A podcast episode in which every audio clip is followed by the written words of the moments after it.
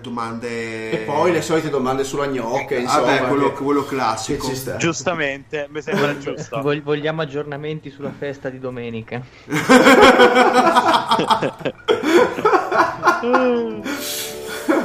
Eh, non c'è un cazzo da ridere, Luca.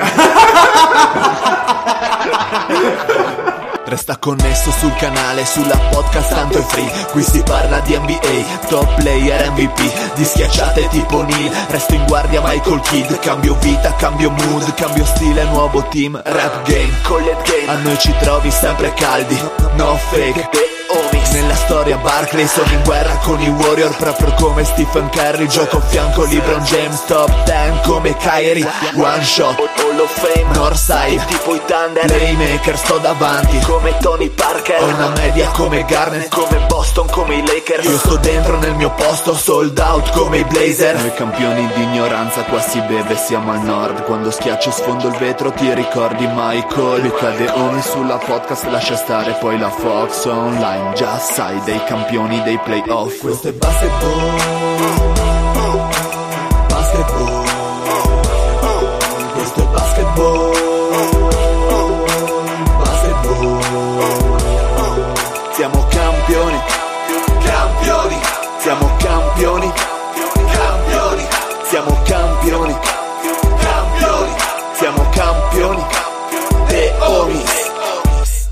Benvenuti a questa nuovissima puntata di The Homies, 143esima puntata, state ascoltando la voce del Dile con me lo zio. Buonasera a tutti dallo spumeggiante irriverente zio. Ciao a tutti. Perfetto, ciao Eddie, qui con me. Ciao, ciao a tutti raga. Poi contatto via Skype con i potenti mezzi, Lorenzo. Buonasera, buonasera a tutti, soprattutto a tutte le ragazze smascellate. Me l'hai rubata, pezzo di merda. Mia, quella. Ciao Fede. Ciao, bella rega, un saluto. Io invece saluto le ragazze che credono che nel bicchiere ci sia solo acqua e invece... Perfetto, ciao Pat. Ciao Dile, Bella questa. Bene, bene, sto molto bene. Tu dove... Come va la vita? Eh, visto, eh, come mi pu- visto che non ci vediamo mai, io e te pra- praticamente. E abbiamo Come va sostitu- la vita a 10 minuti da casa mia? Mi racconta. Eh, non lo so Fede come va, male perché visto che ha il mal di gola e non è riuscito a fare due chilometri, direi che siamo a Povero posto. Eh, esatto, povero rotatore. Eh, manca il Mario Bruno, ma noi l'abbiamo sostituito con un ospite d'eccezione, quindi ritorna nel podcast The Homies Luca Virgilio, direttamente da St. John's. Ciao Luca! Ciao a tutti, un abbraccio da New York.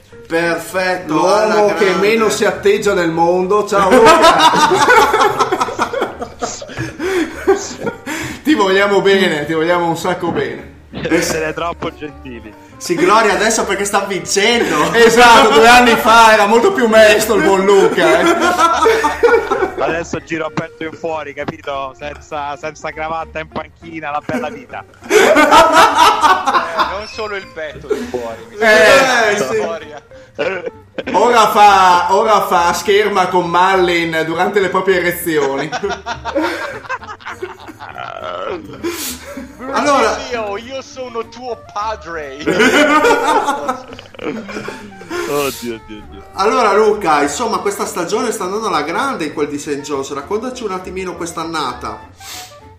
Sì, stiamo, stiamo andando discretamente bene. Stiamo a 20 vittorie, 8 sconfitte. Abbiamo tre partite che ci rimangono prima della fine della cosiddetta regular season e siamo abbastanza soddisfatti. Insomma, avevamo molte aspettative prima dell'inizio della stagione e stiamo rispettando un pochettino il tappellino di marcia che ci eravamo eh, fissati all'inizio della stagione. Quindi l'obiettivo rimane quello di fare il torneo NCAA e a meno di un suicidio collettivo di squadra nelle ultime tre partite dovremmo riuscire a, a staccare il biglietto per la cosiddetta March Madness. Quindi Beh, siamo, siamo molto contenti e manca da 4-5 anni il torneo qui a New York, quindi è, una grande, è, una grande- è un grande risultato per la squadra e per il college. Eh, immagino di sì, insomma, ma quindi il, il morale della truppa è alto, quindi dai, non, non credo che ci saranno grandi suicidi. Poi Possiamo insomma mi sembra positivi. che abbiate anche la penultima partita fatto insomma, una, benissima- una buonissima prestazione contro Villanova se non sbaglio. E... quindi- Sì, sì, esatto. Guarda, la verità, la verità è che ci manca un po' di continuità. Abbiamo fatto ottimi risultati contro squadre blasonate. Abbiamo battuto Marquette due volte, abbiamo battuto Villanova, abbiamo giocato bene contro Sitonolo entrambe le volte, abbiamo giocato bene contro Butler. Abbiamo perso, sai, un po' quelle partite a trabocchetto in casa contro De Paul, in casa contro Providence, in casa contro Georgetown. Quindi quelle partite che appena si abbassa un pochettino il livello della tensione facciamo fatica. E quindi abbiamo queste ultime tre che sulla carta siamo favorite tutte e tre, quindi questo ci preoccupa un pochettino perché quando siamo favoriti magari perdiamo un pochettino di lucidità nelle piccole cose e facciamo più fatica di quella che dovremmo, quindi dobbiamo cercare di mantenere la tensione alta e portarne a casa un altro paio per stare sereni.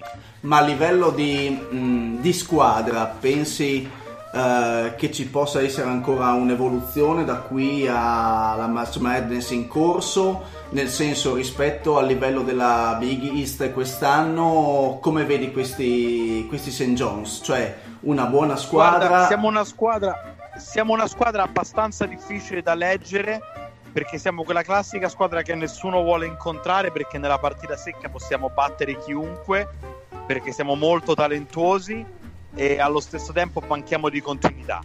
Quindi nella partita secca eh, è molto difficile giocare contro di noi, se invece si tratta di fare una maratona durante la stagione facciamo un po' più fatica. Eh, il nostro obiettivo è quello di cercare di vincere il torneo della Big East tra un paio di settimane eh, perché sulla carta abbiamo delle buone possibilità di farlo. Eh, però allo stesso tempo St. John's non vince una partita al torneo della Big East da 19 anni.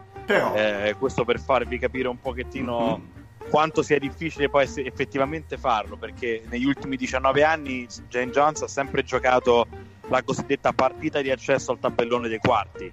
mhm. Eh, poi una volta arrivate ai quarti non ha mai vinto, non è mai arrivata in semifinale negli ultimi 18 o 19 anni. E quindi l'obiettivo ovviamente è vincere perché abbiamo le possibilità di farlo e, e poi arrivare al torneo NCAA e lì è, ovviamente è, è abbastanza impronosticabile perché come voi sapete in una partita secca tutti possono perdere contro tutti quindi certo. eh, siamo pronti e sono convinto che a livello di talento ce la possiamo giocare con tutti. Speriamo di non avere infortuni perché quello ovviamente è una cosa che non possiamo controllare. E poi, e poi si tratterà semplicemente di accoppiamenti contro chi giocheremo, che tipo di squadra dobbiamo affrontare. Se abbiamo un accoppiamento favorevole, secondo me possiamo fare strada anche a marzo, però è abbastanza impronosticabile. Ma dimmi una cosa, vorrei farti due domande. La prima è come mai nella tua foto della bio sembri più vecchio di Mitch Richmond? Quindi secondo me, se- secondo me fatti, fatti cambiare la foto, te lo dico, poi sembri veramente uno spacciatore colombiano, Luca, te lo dico col cuore in mano. La seconda invece è, non siete poi una squadra tanto tanto giovane, nel senso che non siete imbottiti di freshman per cui dici che magari eh, sai ti aspetti magari da una squadra mh, così giovane una partita sì, due no, oppure l'exploit dove ci sono le motivazioni e invece dove mancano poi magari dei passi falsi. È una squadra abbastanza ehm, costruita nel tempo, quindi dovrebbe avere, dovrebbe avere in teoria meno di queste problematiche, mi sembra. Sì, innanzitutto ti rispondo alla prima domanda che mi hai fatto. Eh, La più interessante. Richmond è, è- non invecchia. Mitch Richmond è, più, più inve- è come il vino, più invecchia più diventa bello e buono. Eh, son- sono d'accordissimo con te sulla foto della mia bio. Eh, l'ho fatta il- i primi tre giorni che arrivai a New York qua cinque anni fa e non me la fanno più cambiare. Mando delle email, mando delle email di insulto ogni volta a quelli che si occupano di queste cose e niente, mi ignorano. Perché sono veramente sono scappato di casa. E, mh, per quanto riguarda la squadra, sì, vero, non siamo una squadra giovane, eh, però allo stesso tempo siamo una squadra costruita con ragazzi che hanno fatto percorsi abbastanza particolari, eh, moltissimi transfers, Mhm. moltissimi Juco, Junior College, quindi ragazzi che hanno fatto un paio di anni al Junior College e poi sono venuti a giocare all'università e che quindi sì, sono vecchi, vero, ma allo stesso tempo mancano di esperienza ad alti livelli. Eh, l'unico ragazzo che ha giocato ad alti livelli è Marvin Clark, che ha fatto due anni a Michigan State con Tom Izzo e è partito in quintetto nell'ultima Final Four che hanno fatto, la penultima Final Four che Mhm. ha fatto Michigan State. Ci manca esperienza a un certo livello. Abbiamo esperienza per quanto riguarda il giocato, ma per mantenere alti livelli a livello di vittorie eh, non è, un- è una cosa che si guadagna soltanto e si acquista continuando a vincere partite. Quindi negli ultimi tre anni eh, abbiamo piano piano cominciato a costruire un nucleo di giocatori e dare continuità a quel nucleo di giocatori. Poi dare continuità alle vittorie è il passaggio successivo. Ovviamente la nostra speranza era di farlo già quest'anno, però eh, si costruisce una specie di memoria collettiva di squadra che si trasporta di anno in anno. Quest'anno è il primo anno dove effettivamente siamo riusciti a vincere un discreto numero di partite. Abbiamo avuto un paio di infortuni che ci hanno rallentato in un paio di partite. Per esempio, Giovanni Pons non ha giocato contro De Paul in casa, e ovviamente quello ci ha limitato. Mustafa Heron non ha giocato contro Providence in casa, quindi quelle due sconfitte ci hanno un pochettino limitato. Però allo stesso tempo fa parte del gioco, nel senso accettiamo, andiamo avanti e abbiamo dato più minuti ad altri ragazzi e questo ci ritornerà utile adesso che possiamo allungare un pochettino di più la panchina. Però, ma eh, mi- mh, avete giustamente hai sottolineato come gioca- molti di questi giocatori vengono da realtà, fra virgolette, minori, a parte, ah sì, a parte il ragazzo di Michigan, ma ehm, come mai? Nel senso, St. John's comunque siamo a New York, siamo in una in un college importante, in una città importante e a differenza di molti altri, comunque con una storia, ma a differenza di molti altri sembra, non so se è, è proprio la politica del, del- mh, di questa università mh, non prendere poi o non ricercare talenti particolarmente eh, così evidenti o perché c'è tanta concorrenza forse nella, nella ricerca, ma mi sembra strano che non abbia appeal un, uh, un- un college del genere. Ma il problema principale è un problema mh, storico, nel senso che St. John's è stata rimane ancora oggi top 10 nelle vittorie in assoluto per quanto riguarda il college basket, cioè al numero, al numero di vittorie complessive St. John's è top 10 a livello nazionale.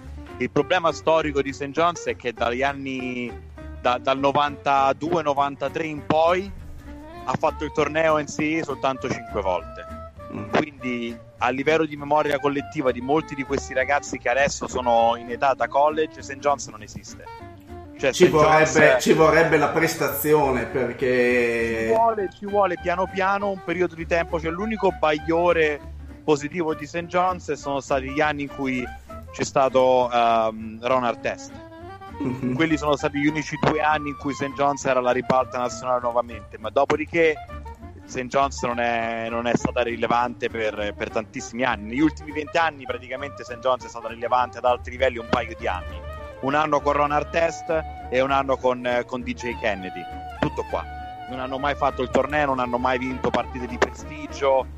Non- non è mai stato a livello alto. St. John's non è mai riuscito a ripetersi per due stagioni consecutive a livelli alti. Quindi, ovviamente, per tutti questi ragazzi, St. John's eh, rimane un, un programma prestigioso, storico, però allo stesso tempo non ha l'appeal di Kentucky, Duke, UCLA, North Carolina, perché nella memoria collettiva dei ragazzi che adesso hanno 17-18 anni esistono soltanto Sì, Kentucky, c'è Duke, un- Carolina. oppure c'è più una Villanova che una St. John's per intenderci in- Sì, come certo, vicinanza. Eh, assolutamente sì, assolutamente sì. E poi ovviamente c'è un concetto ancora eh, più complicato che è relativo a quello del reclutamento, che portare questi ragazzi dal nome prestigioso a giocare a St. John's è un qualcosa che ancora non siamo in grado di fare perché ci vuole un periodo di tempo in cui dimostri che continuamente vai a giocare il torneo e te la giochi per arrivare fino in fondo, perché sennò i cosiddetti one and done preferiscono andare a Duke, preferiscono andare a Kentucky perché sanno che lì avranno quello di cui hanno bisogno per poi andare a giocare sicuramente in NBA o avvicinarci il più possibile. Quindi alla fin fine Mallin ha, ha creato un percorso partendo da zero perché comunque quando ha preso lui la squadra quattro anni fa qui non c'era niente, non era rimasto nessuno tranne Ali Begovic e un altro paio di scappati di casa E, e da lì ripartire da zero e quindi questo è il quarto anno e stiamo sulla tabella di marcia dove volevamo essere. Ma quindi quello che tu ci dicevi ormai due anni fa, pe- penso siano passati due anni da quando ci siamo sentiti, eh, for- no, forse un anno. Un e mezzo. annetto era, eh, perché Eh, verso questo periodo qua. ad adesso- Sì, era Luca. l'anno scorso, era Eh, l'anno Sì, scorso. era l'anno scorso. Quindi da, da allora ad adesso, per il tuo lavoro, per il tuo tipo di ruolo all'interno del- della franchigia, mh, che cosa è cambiato? Cioè, ehm, analiticamente, il- che giovamenti ci sono stati nei giocatori, nella società, nel ruolo di gestirli? Nel... Sì, che tra l'altro era anche una domanda che ti volevo fare io, appunto, visto l'anno passato, co- cosa sta facendo appunto quest'anno la differenza, se il sistema o, o individualità che sono più cresciute all'interno di un, di un anno, all'interno appunto di un sistema creato appunto da Mali, come detto prima. Quindi è una domanda che Ma all'interno- sicuramente, sicuramente i giocatori che avevamo l'anno scorso che hanno deciso di tornare, quindi Shamari Pons, Justin Simon e Marvin Clark, hanno aggiunto un anno di esperienza nel loro bagaglio, quindi sono migliorati individualmente, sono migliorati tecnicamente, le loro percentuali di tiro sono migliorate nella maggior parte dei casi, sono diventati più forti fisicamente lavorando in palestra, sono diventati più abituati a giocare col- con, i, con i set offensivi che vogliamo giocare noi. E poi allo stesso tempo abbiamo aggiunto giocatori di talento che l'anno scorso non avevamo, abbiamo aggiunto un transfer eh, da Auburn, Mustafa Heron, abbiamo aggiunto un ragazzo che viene dallo Junior College che è LJ Figueroa che è molto talentuoso, quindi ovviamente a livello di talento complessivo la squadra di quest'anno è molto più talentuosa dell'anno scorso e allo stesso tempo abbiamo delle rotazioni abbastanza più lunghe, cosa che l'anno scorso non avevamo alla fine dei conti perché ci fece male Marco Slovetta a metà stagione che era il nostro playmaker titolare e non avevamo eh, Nessuno. un'opzione Mm. non avevamo un'opzione B perché la- l'idea nostra l'anno scorso era di correre in difesa e in attacco. Una volta che ti si rompe il playmaker e non hai un giocatore che può giocare a quelle intensità Non vai da nessuna parte. invece quest'anno avendo rotazioni a 7, 8 addirittura anche 9 uomini puoi mantenere quell'intensità difensiva e offensiva alta per quasi tutti i 40 minuti della partita o per 35 minuti che poi bastano molte volte complessivamente a farti vincere. Quindi una serie di piccoli fattori e, e poi la crescita eh, anche individuale di certi giocatori che già avevamo come per esempio Pons se andare a vedere un pochettino di numeri statisticamente parlando la sua efficienza è cresciuta enormemente rispetto a un anno fa. Insomma ha finito la stagione scorsa tirando col 26% da 3 adesso sta al 35 e sta calando adesso un pochettino verso la fine della stagione però insomma è viaggiato intorno al 40% per, per quasi tutta la stagione Ma a proposito di, di Pons, eh, risulta essere eh, l'unico di St. John's tra i mock draft a essere collocato appunto al secondo giro. E sono andato a guardarmi un pochino indietro, poi non so se sarà così, ma sono andato a guardarmi indietro un pochino e l'ultimo eh, scappato di casa da St. John's eh, scelto al draft è eh, Arcles nel 2012, quindi diciamo che St. John's eh, un pochino riflette quelli che sono stati i risultati deludenti e sicuramente avere, avere Pons che eh, risulta un secondo giro penso che sia un, un buon segnale un- per, per Sì, il futuro assolutamente. Assolutamente sì, assolutamente sì. Poi guarda, misurare il successo basato sulle scelte al draft quello no sì quello sì però almeno è, ris- è- è entrato nei radar No, nel senso comunque sicuramente sì, sì, sì, sì, sì, assolutamente sì, assolutamente sì. Poi soprattutto è un ragazzo locale, un ragazzo di Brooklyn, quindi eh, aiuta ancora di più a reclutare i ragazzi di Brooklyn, i ragazzi del Bronx, i ragazzi del Queens perché vedono che un ragazzo come loro, una guardia che era una guardia piccola, abbastanza Sì, piccola, e 6 riesce a fare 1. quel tipo di percorso venendo a St. John's. Quindi speriamo che Sciomari venga draftato. Siamo convinti che lo sarà e, insomma auguriamo che sia draftato il più in alto possibile e al di là di quello che sia draftato in una franchigia che poi abbia intenzione effettivamente di farlo giocare. certo Eh, Io penso sempre che per un ragazzo giovane come lui sia importante giocare da subito senza dover passare per la G League e perdersi nei meandri del- della G League perché quello è terrificante. Eh, veramente vai a giocare in posti dimenticati da Dio.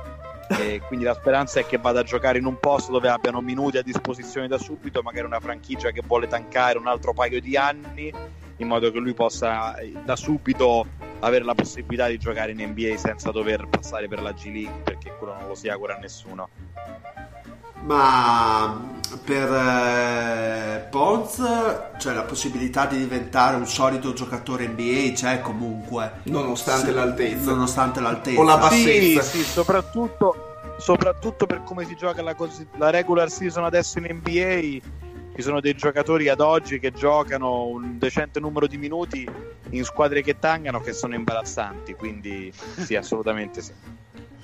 Ma se dovessi fare del, diciamo, i suoi aspetti positivi e le sue red flag, cosa diresti? In uno Ma scouting NBA. positivi, gli aspetti positivi è che è un ragazzo che vede il canestro, quindi che trova sempre un modo per fare canestro. E quella non è una dote che trovi in tanti ragazzi. Lui, lui fa canestro, eh, è un ragazzo che fuori dal campo non ha nessun tipo di problematica, cosa che invece è molto comune per quasi tutti i ragazzi, i giovani ragazzi americani. E gli aspetti negativi probabilmente dovrà lavorare un pochettino sul suo corpo per cercare un pochettino di, di- di migliorare renderlo un pochettino più forte e, e poi cercare di avere un pochettino più di continuità difensiva ecco tutto qua che poi nelle partite importanti in difesa c'è però magari nelle partite un pochettino più meno di cartello la sua intensità difensiva lascia un po' a desiderare quindi quello forse è un aspetto che deve lavorare. Però poi ovviamente sono tutte cose che andranno andando a un livello più alto lavorerà di suo. Sono un ragazzo che spende molto tempo in palestra quindi ehm, farà quello che deve fare per migliorare poter competere poi è molto competitivo quindi sai se ne accorgerà lui per primo. Quando arriverà a giocare in NBA non vorrà essere da meno e, Beh, e quello- correggerà piccoli aspetti Quello è un aspetto più che positivo, poi è che le, le squadre NBA guardano molto il fatto di essere un gran lavoratore comunque. Sì, di- grande lavoratore, molto competitivo. Non gli piace quando viene messo da parte perché non viene considerato all'altezza. eh, La prende sul personale e quindi lavora per, per ridurre quel gap. L'ha fatto qui dal primo giorno e insomma sono convinto che avrà. Se si allineeranno, se si dovessero allineare le stelle per lui, perché ci vuole sempre un pizzico di fortuna per tutti questi ragazzi, perché al draft dipende da chi ti sceglie, perché può Certo. andare in qualsiasi quello alla fin fine molte volte non si pensa, ma dipende da che, da, da che, da che franchigia ti drafta.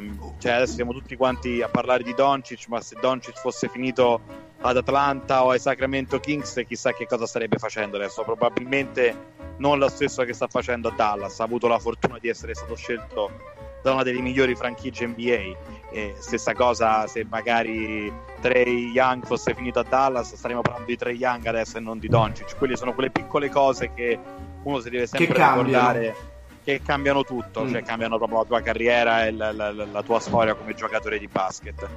Beh, speriamo che possa avere una storia al netto degli infortuni tipo Isaiah Thomas, che nonostante l'altezza è riuscito a fare una Eh, gran bella Dici, carriera. dici poco, eh? Eh sì, Eh, appunto. sì, quello sarebbe, quello sarebbe fantastico, quello sarebbe fantastico. Poi guarda, alla fin fine, per un giocatore come Shamari, quello che fa la differenza, lui adesso è borderline tra la 45 eh, e la 35, secondo me, più o meno. Ah, ok. Ok, quello, quello che farà la differenza per lui e potrà spingerlo un pochettino più in alto, un pochettino più in basso, sarà cosa facciamo noi nella post season, perché alla fine ti basta veramente qui negli Stati Uniti al college una partita. Se Shamari Pons fa una partita da 40 punti come ha fatto l'anno scorso contro Duke, quello da solo ti guadagna 10 posizioni al draft. Cioè, eh, nel senso, ci sono giocatori che fanno una partita e quella partita gli vale come biglietto da visita per la carriera. Quindi, se lui dovesse fare un paio di partite al torneo NCAA dove è immarcabile e tutta la nazione lo vede, quello cambia. Al contrario, se invece giochiamo una partita, Shamari fa schifo, non fa un canestro, boom, e vieni draftato alla 55. Eh, quindi anche il, diciamo, l'approccio poi alla March Madness diventa sempre più una pressione anche per i giocatori. Nonost- non pesa solo il fatto di voler far vincere la squadra, ma anche l'aspetto della vetrina che probabilmente è sottovalutato da noi che osserviamo, che siamo spettatori Ah, di questo sport. assolutamente sì, assolutamente sì. Ma Luca, eh, Sì. dal tuo punto di vista, eh, pensando al, al- al- al giocatore in sé, quale franchigia secondo te sarebbe ideale per il draft, al di là dei minuti a disposizione all'inizio, ma più che altro per una crescita, un, un insegnamento? eh, Ma per- guarda, una franchigia, una franchigia che ha minuti a disposizione del- per giocare point guard. Cioè, quindi tutte queste franchigie che stanno un pochettino ricostruendo, che non abbiano troppa competizione in quella posizione dove lui quindi può giocare, può fare errori, può migliorare giocando. Secondo me lui ha bisogno di una franchigia di questo tipo. Eh, una Phoenix, una Memphis, eh, queste qua che insomma sanno che per altri due o tre anni faranno schifo, onestamente parlando, perché comunque ripartono da zero e quindi in un ambiente senza troppe distrazioni intorno, secondo me va più che bene per lui. Perché se vai in una squadra dal nome blasonado, vai a giocare ai Lakers, vai a giocare ai Clippers, ma anche restare a New York, lui ha bisogno di un posto dove si concentri solo su quello e dove ha la possibilità di giocare facendo degli errori. Ha bisogno Quindi- di tankare. Sì, ha bisogno di- assolutamente sì, ha bisogno di andare in una squadra dove si tanca e dove lui può giocare serenamente senza problemi. Ma non pensi che magari in una squadra come questa, come ad esempio una Phoenix, potrebbe anche capitare il rovescio della medaglia, cioè che si bruci un po' come, sai, vedendo anche Phoenix che ha, che ha preso tanti giocatori eh, negli ultimi anni, ma pochi effettivamente poi sono venuti fuori da quei rookie che hanno draftato. Secondo te non può essere magari meglio avere meno minuti, ma essere in una squadra dove c'è non lo so, una dirigenza più attenta magari rispetto a una squadra che sta tancando da tanti anni e che magari, non lo so, magari Sì, non è la verità, la verità alla fin fine è che a Phoenix stanno ricominciando da zero perché comunque dovranno assumere un nuovo general manager. Eh, Memphis hanno un nuovo allenatore da un anno e comunque hanno dimostrato quest'anno che finché non si sono infortunati avevano fatto cose decenti. Poi hanno avuto una serie infinita di infortuni e quindi hanno deciso di mollare la presa, lasciare andare Gasol. Probabilmente nella off season Conley andrà via. La mia, la mia cosa è questa: secondo me Shamari è un giocatore che renderà molto di più se può giocare da subito ad alti livelli. Se viene mandato a fare un anno, due anni in G League, non so quanto poi possa essere ottimale per lui questa situazione. Perché andare in G League vedi veramente tanti ragazzi di talento che vengono risucchiati lì e non riescono più a uscirne. E, e quindi c'è una sottile differenza tra il non giocare in NBA o giocare pochi minuti ed essere risucchiati nella G League. Perché quello probabilmente è un Cazzo, vortice ma, da cui poi ma da come ne parli sembra l'inferno. Quindi- la- se- sembra l'inferno la sì, la G League è l'inferno. La G League è l'inferno per un giocatore di, di- di- di- di prospettiva perché è difficile uscirne fuori. Perché comunque sì, hanno alzato il minimo salariale, quindi adesso penso che il massimo che può essere pagato adesso sia intorno ai 90.000 Dollari 90.000 l'anno. 100.000 dollari anno, che comunque dipende da dove vivi negli Stati Uniti, ma comunque sono una cifra discreta, a meno che non vivi a Los Angeles, non vivi a New York o non vivi a San Francisco. Però gli standard a cui tu vivi nella G League sono nettamente inferiori anche a quelli del college, cioè non, eh, non vai con l'aereo privato, non vai nelle città importanti, vivi e viaggi in città di secondissimo livello, in strutture fatiscenti. Questo sempre in confronto all'NBA e al college, ovviamente, non parlando dell'Europa. No, però Quindi, è sai, anche vero che se uno ha, ha talento, in teoria dovrebbe emergere anche nel marasma della G League. Ma, infa- ma infatti, cioè, questa cosa che hai detto tu, Luca, è molto interessante perché per- sempre dalla nostra parte, quello di spettatori e quindi non insiders, non addetti ai lavori come te, c'è sempre questa teoria in cui si dice che l'NBA dà una possibilità a tutti, poi sta ai giocatori la possibilità di emergere. Però eh, tante volte anche riflettendo un attimino, io poi sono anche tifoso di Phoenix, quindi chiamato in causa per quanto eh, diciamo come diceva il mio collega il Pat, ne abbiamo bruciati tanti di prospetti. Sì, a, me, assolutamente a, me, a sì. me è nato questo seme del dubbio in cui effettivamente, eh, a parte quello che hai detto te, che il contesto poi fa tutta la differenza di questo mondo, ma che non è vero che l'NBA dà proprio questa chance così netta ai giocatori e che ogni giocatore poi ha una storia che lo porta poi a essere bruciato magari un giocatore che poteva in un altro contesto avere la giusta possibilità anche quella botta di culo diciamocela per riuscire a emergere Assolutamente sì. guarda la G League io non pensavo nemmeno all'inizio, poi comunque parlando con persone, parlando con giocatori, ti rendi conto di come è difficile perché poi ti abitui, capito? Ti rilassi un attimino, ti manca se non hai uno spirito, se non hai un fuoco dentro, se non hai uno spirito iper competitivo per uscirne fuori, ti lasci un pochettino andare e quindi a seconda poi ci sono varie franchigie, ovviamente ogni franchigia è diversa, ogni NBA eh, ogni squadra NBA ha la sua G League diversa e quindi vengono i giocatori vengono tirati su in maniera diversa. Ad esempio, il, la, la, G League più, più, prestigiosa è sicuramente quella di Boston, che è considerata un pochettino il gioiellino loro perché la trattano come se fosse veramente la seconda squadra. Poi invece ci sono eh, G League di squadre come per esempio Memphis o Chicago che insomma lasciano un pochettino a desiderare perché vivi nel mezzo del nulla dell'Iowa e, e sei abbandonato un pochettino a te stesso. Quindi poi ogni, ogni, ogni, ragazzo ha un'esperienza diversa, eh? io dico quello che sento, quello che vedo e insomma vedi poche persone che vanno in C che, che ti raccontano grandi esperienze. Eh, infatti questa è una cosa molto interessante. Perché Anche perché di G-League pochi parlano, quindi... Perché ver- veramente, esatto. cioè, io penso alla mia squadra, ai Suns, che hanno l- l- lo spot di PG, che è una delle grandissime mancanze da due anni a questa parte, però hanno fatto girare giocatori come una roulette russa, poi a nessuno hanno mai dato ruolo, nessuno ci hanno mai creduto in maniera eh, così forte, vuoi anche per i risultati negativi, perché comunque la proprietà vuole sempre i risultati, nonostante il tank inferale che stiamo facendo anche quest'anno, e quindi se devo pensare a tutti i prospetti che abbiamo bruciato anche in PG, eh, mi viene un po' male e quindi mi porta anche a pensare che non è solo colpa del giocatore, voglio dire, che non no, è riuscito assolutamente a... no, assolutamente se... no. La... Perché Luca, se tutto si... no. Secondo me il giocatore è sempre... Il giocatore ha una responsabilità, sì, ma il management e il tipo di cultura che tu hai all'interno, all'interno della franchigia fa tutta la differenza del mondo. Perché un giocatore che fa schifo a Phoenix, una di queste point guard che come detto te che sono state bruciate, vedrai che tra due o tre anni riciccerà fuori dal nulla a San Antonio o riciccerà fuori dal nulla da qualche altra parte e dirai ma questo ce l'avevamo noi 3-4 anni fa non riusciva a fare 4 passaggi di seguito adesso guardalo lì perché è tutto un livello, c'è tutto un livello di organizzazione probabilmente diverso che permette a un giocatore di talento poi effettivamente di sbocciare e quella fa tutta la differenza del mondo.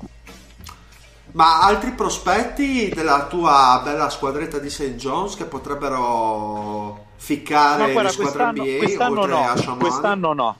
Quest'anno no perché abbiamo tutti, abbiamo tutti quanti ragazzi che dovrebbero tornare l'anno successivo, quindi eh, non, non, ci sarà nessun altro che finirà sul, uh, al draft quest'anno. Eh, a livello di talento, sicuramente il ragazzo Justin Simon è un ragazzo cosiddetto glue guy, come piace chiamarlo qui in America, che fa un pochettino tutto. Eh, ottimo difensore e a livello atletico e fisico è un giocatore da NBA. Non è molto eh, talentuoso offensivamente, però tutto il resto eh, è praticamente un giocatore NBA. Quindi insomma lo mettiamo a marcare costantemente il miglior, difens- il miglior attaccante della squadra avversaria è lungo, atletico, quello è un giocatore che secondo me avrà una possibilità di giocare in NBA. E poi due delle nostre ali sono entrambe talentuose, il ragazzo Mustafa Heron che stava ad Auburn l'anno scorso, fa canestro, talentuoso offensivamente, forte fisicamente, però probabilmente avrà più una carriera europea che NBA, però una possibilità in NBA ce l'avrà pure lui. E poi abbiamo questo ragazzo dominicano uh, eh, LJ Figueroa che è il classico giocatore sudamericano che gioca col fuoco dentro. E a livello di talento grezzo è pazzesco. Bisogna semplicemente insegnargli un bel po' di cosine però prospettiva prospettiva al talento c'è. Poi basta veramente poco per andare su o andare giù a questo livello. Sono veramente le piccole cose che fanno la differenza quindi tra un giocatore che può finire top 10 e uno che non viene draftato c'è una differenza molto più sottile di quello che poi uno possa pensare ma Luca, parlando un po' della concorrenza invece, dei prospetti della concorrenza. Ma Luca non parla della concorrenza. eh, possiamo, parlare, possiamo, parlare, di quando abbiamo perso di 30 a Duke, vi posso dire un pochettino quello che ho visto con Eh però. sì, dai, vedere un po' eh, i prospetti volevo, che ti hanno... Chiedere... Ti volevo Vai, chiedere un'impressione, un'impressione che hai avuto a vedere giocare dal vivo il carro armato. Guarda, io sinceramente ho visto tutte le partite, no? E pensavo, vabbè, sì, questo è forte però non è poi così tanto forte come tutti quanti vogliono fartelo vedere.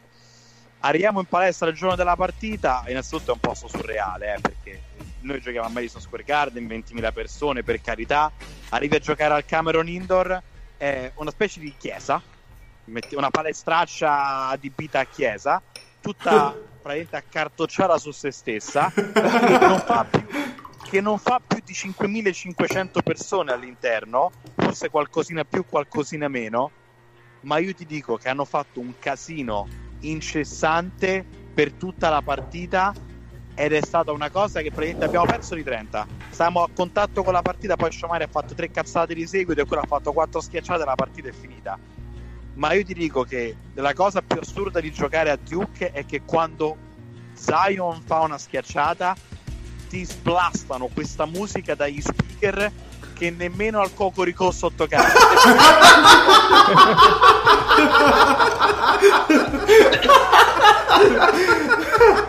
Beh, adesso non, adesso non dirsi che la musica techno eh, sia così eh, condizionante rispetto ai giocatori che hanno in campo. No, ma ti dico non... che ti stordisce proprio. Cioè, innanzitutto ti vedi questo caro armato che ti ha appena schiacciato addosso. E va bene, già quello ti stordisce.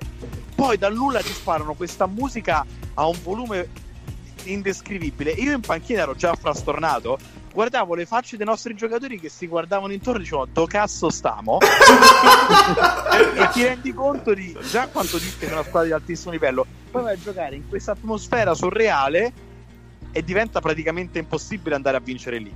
Parlando del giocatore singolo io non ho mai visto una cosa del genere sinceramente. È un eh, sembra, sembra finto perché gioca con non è soltanto l'aspetto fisico che è sovrannaturale che quello lo puoi vedere anche in televisione, però perché fa delle cose che insomma, quando va a stoppare qualcuno sembra che sta stoppando la palla da palla a volo, fa lo stesso rumore.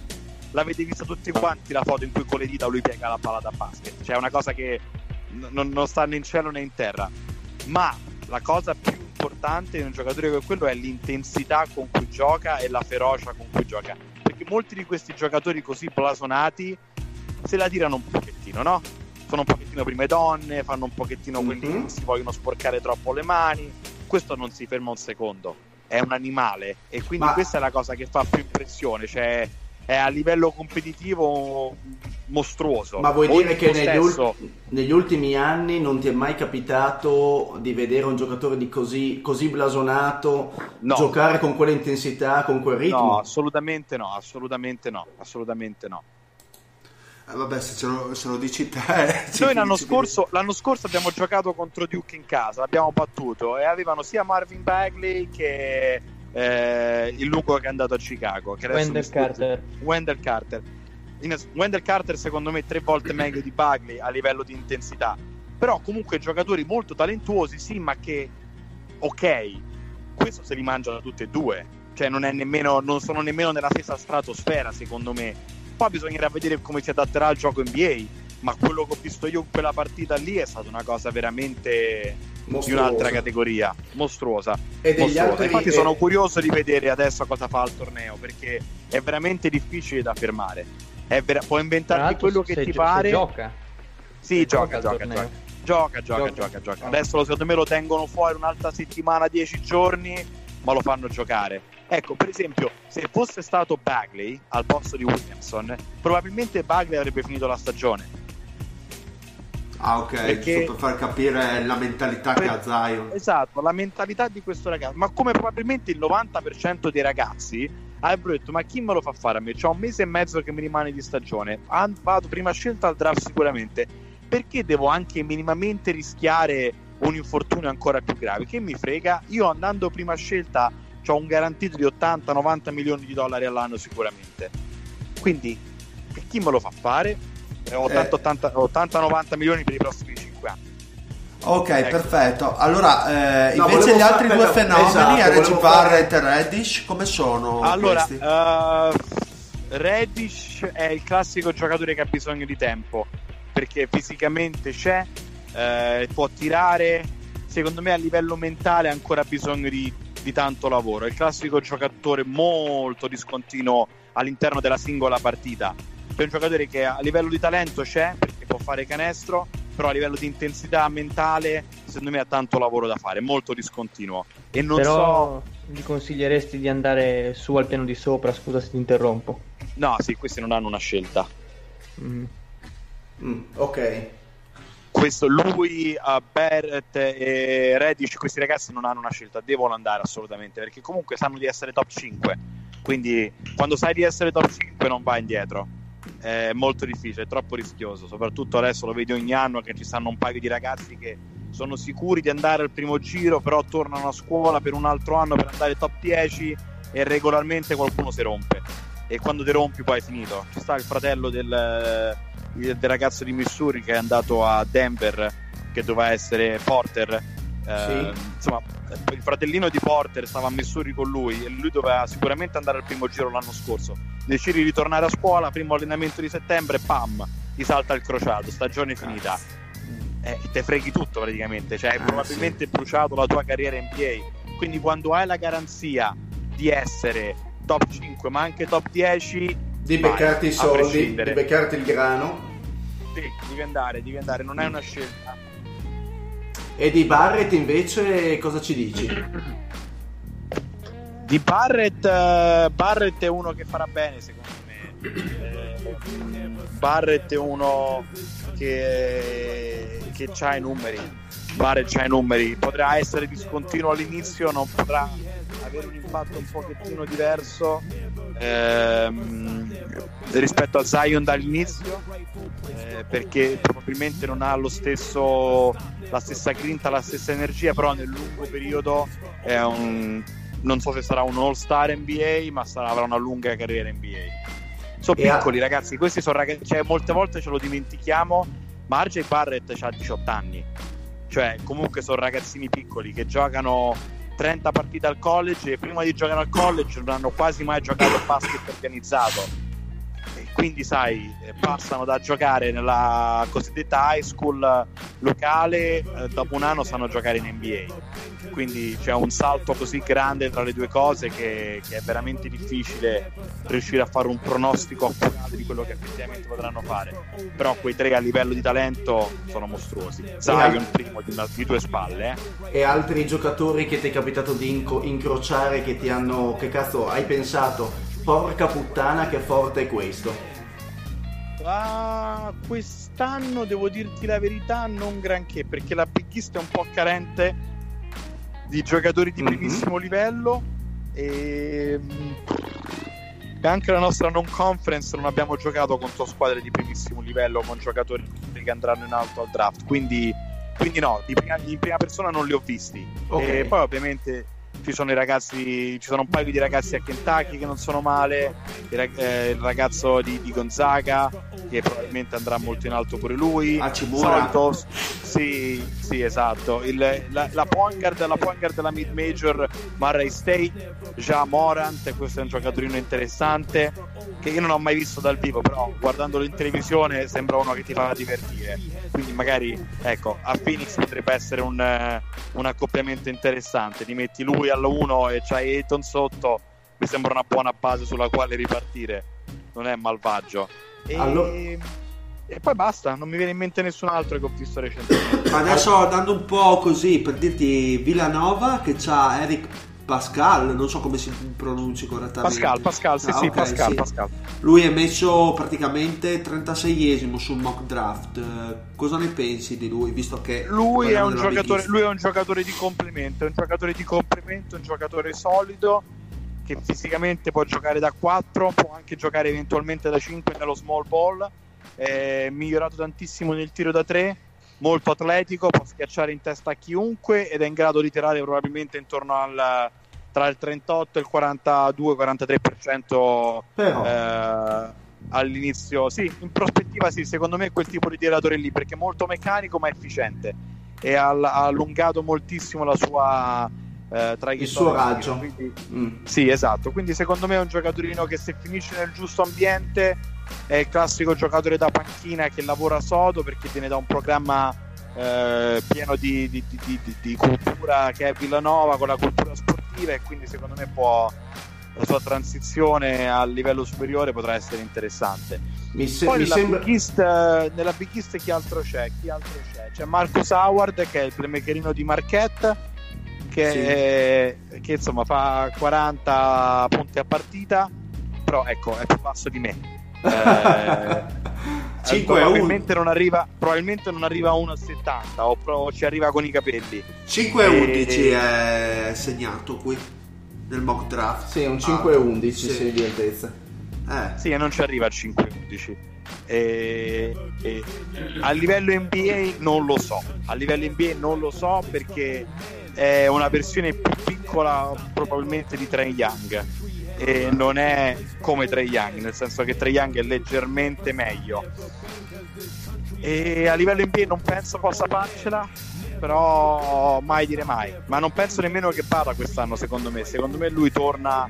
Secondo me lui torna a Marquette per un ultimo anno, perché quello è il classico giocatore che diventa leggenda di un'università, che batte tutti i record per l'università di Marquette, diventa il miglior eh, realizzatore di tutti i tempi e compagnia cantante. E poi magari finisce in Europa.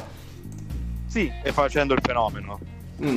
E visto che prima accennavi ai, ai giocatori di Duke, viene normale parlare dei- degli one and done.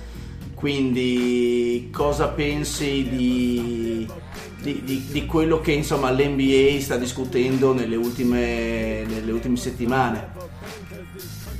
Ma io sono convinto che dare la possibilità ai giocatori di saltare direttamente dalla high school all'NBA sia un rischio eccessivo. Nel senso che sì, ogni anno si parla di questi one and done che dovrebbero avere la possibilità di farlo, ma i giocatori che poi effettivamente possono farlo con successo sono gli Zion Williamson, i Kobe Bryant, i Michael Jordan, cioè sono quei giocatori LeBron James, sono quei giocatori che nascono una volta ogni dieci anni, perché altrimenti tutti gli altri giocatori che provano a farlo verrebbero bruciati in un secondo. Non sono pronti, cioè non solo a livello di talento, quello è probabilmente l'ultimo dei problemi, ma semplicemente a livello di mentale passare dalla high school a giocare in NBA sarebbe un disastro, secondo me personalmente. Però forse non è a livello di un eh, college come il tuo, eh, sarebbe secondo me una cosa, una- un upgrade, nel senso che comunque andresti a limitare college come Duke che vive di questi talenti da, da one and done, che verrebbero in qualche modo girati direttamente in NBA. E forse college come il tuo, come tanti altri che invece si basano su una, su una programmazione leggermente più lunga, magari potrebbero trarne vantaggio, S- soprattutto in fase di No, eh, Madness. insomma, secondo me è il contrario, nel senso che se Duke non riesce più a prendere gli one and done va al gradino un pochettino più basso e quindi spinge noi ad andare a un gradino un pochettino più basso. Ok. Quindi secondo, secondo me il risultato poi è quello. Duke non prende più Zion Williamson, ma Duke prende Shomari Pons e quindi St. John's deve andare a prendere quello sotto a Shomari Pons. Quella secondo me sarebbe poi la conseguenza effettiva di quello che potrebbe succedere. Però ecco, ti faccio un esempio, Eh, ti- parliamo sempre di Duke perché adesso parliamo di Duke. Zion Mhm. Williamson avrebbe senso, ma RJ Barrett non avrebbe mai senso di saltare il college. Come Marvin Bagley non avrebbe mai avuto senso saltare il college perché quell'anno di transizione è fondamentale per giocatori come loro a livello fisico e a livello mentale. Questi sono giocatori che vengono da un background completamente diverso da quello che noi possiamo immaginare perché molte volte tutto questo viene dimenticato. Hanno sulle spalle mh, una quantità di persone che conta su di loro che è smisurata. Quindi tu immagini un ragazzino di 17 anni che decide di non andare al college perché pensa di potercela fare in NBA perché gli viene detto che ce la può fare in NBA. Poi con 10-15 persone che non vedono l'ora perché una volta che arrivano quei 2, 3, 4 milioni del primo contratto tutti quanti ci mangiano ma molte volte poi quello non succede. E quindi questo ragazzo poi una volta che non ce la fa che succede? Si perde completamente. Invece Ma- quell'anno che tu fai al college ti permette di maturare a livello mentale, a livello fisico per poi poter essere pronto a, a quell'impatto. Perché quando arriva l'NBA è un impatto gigantesco sulla tua vita. Cioè già al college è un impatto importante. Andare direttamente in NBA soltanto a livello mediatico è un qualcosa che ti stravolge completamente. Quindi è, è tosta. Sì Zion Williamson sì però solo lui. Ma il problema Quindi- è che quindi o, dici fai, che- o fai in modo di limitarlo, perché se lasci la scelta al giocatore singolo, probabilmente 50 giocatori, 60 giocatori ogni anno vanno dalla high school al college, al- all'NBA, e poi di quei 60 ce la fanno soltanto in due magari. E gli altri 58 che fanno?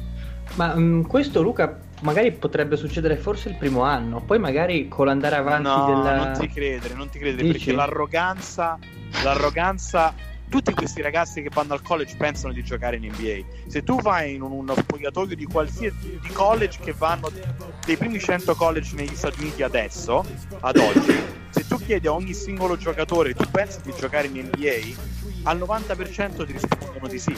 90% dei giocatori nello spogliatoio. Poi il numero reale di giocatori che in tutta l'NCAA ogni anno va a giocare in NBA è meno del 2%.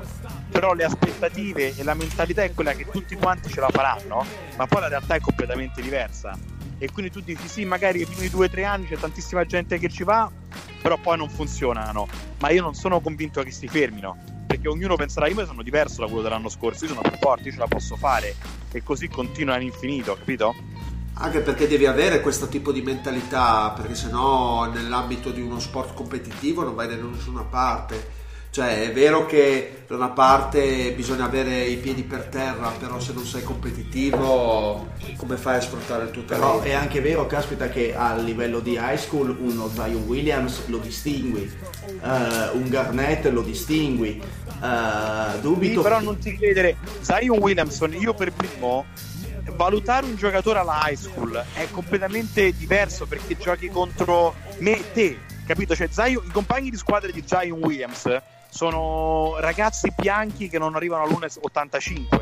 Quindi tu lo vedevi schiacciare l'anno scorso nei video e dicevi sì, vabbè, ma questo non lo può fare al college, ok? Mhm. Poi lo vedi al college e fa, cazzo, questo ce la fa al college. E però comunque c'è sempre gli scettici che dopo due partite ti dicono sì, però non ce la farà a farlo in NBA.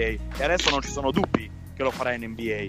Però è veramente difficile valutare effettivamente con un campione così piccolo, perché il campione poi di partite che effettivamente hai a disposizione e soprattutto la cosa più importante è il livello della competizione. Valutare un giocatore in una partita di high school È un cioè, terno, è un terno all'otto. È un terno È all'otto. Io ci sono andato a vedere le partite high school, a vedere le partite cosiddette AU che fanno durante le- le- l'estate. Il livello è bassissimo. Quindi valutare un giocatore che sia forte o meno è molto complicato. E soprattutto una franchigia NBA che deve fare un investimento così importante a livello economico, io non sono convinto che in NBA loro vogliano che questo succeda. Perché sai quante volte tu pensi di aver trovato il nuovo Michael Jordan dalla high school, investi un sacco di soldi e poi non giocherà mai?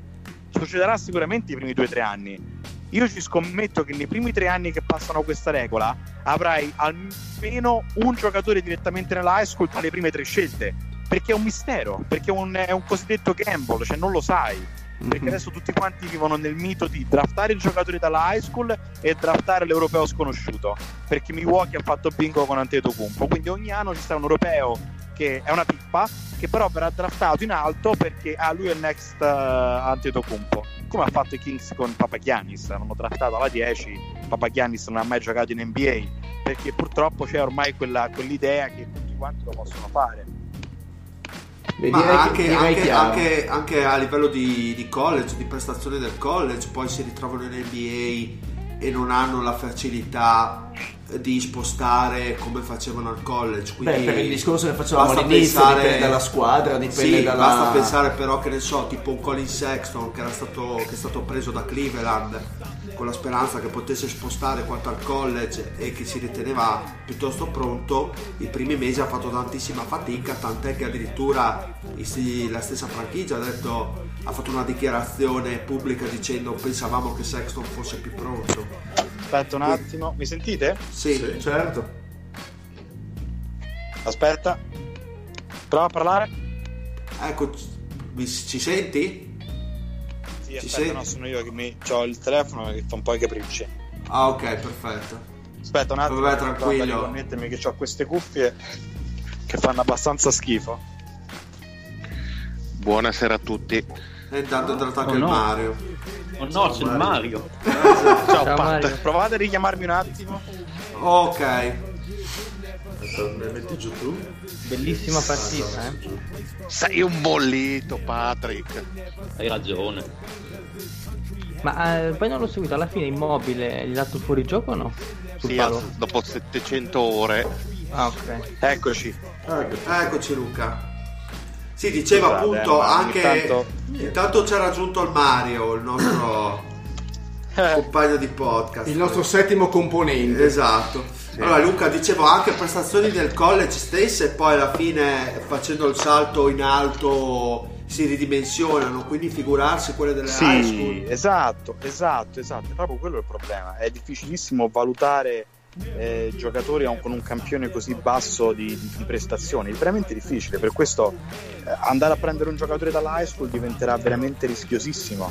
Ma Eh, quindi, sarà molto interessante. quindi tutti i tuoi colleghi all'interno del, del college, dell'SAA vedono questa riforma dell'NBA ovviamente con occhio molto critico e Ma non so, negativo. tutti, non, so chi- non so tutti o meno, non, non saprei dirti chi la vede come la vede. Io Ma la tra, ma- ma tra di voi della St. Ognuno, ognuno ti darà un, ognuno avrà un'idea diversa, però io personalmente non penso sia la cosa più giusta per i ragazzi stessi, perché secondo me vengono esposti.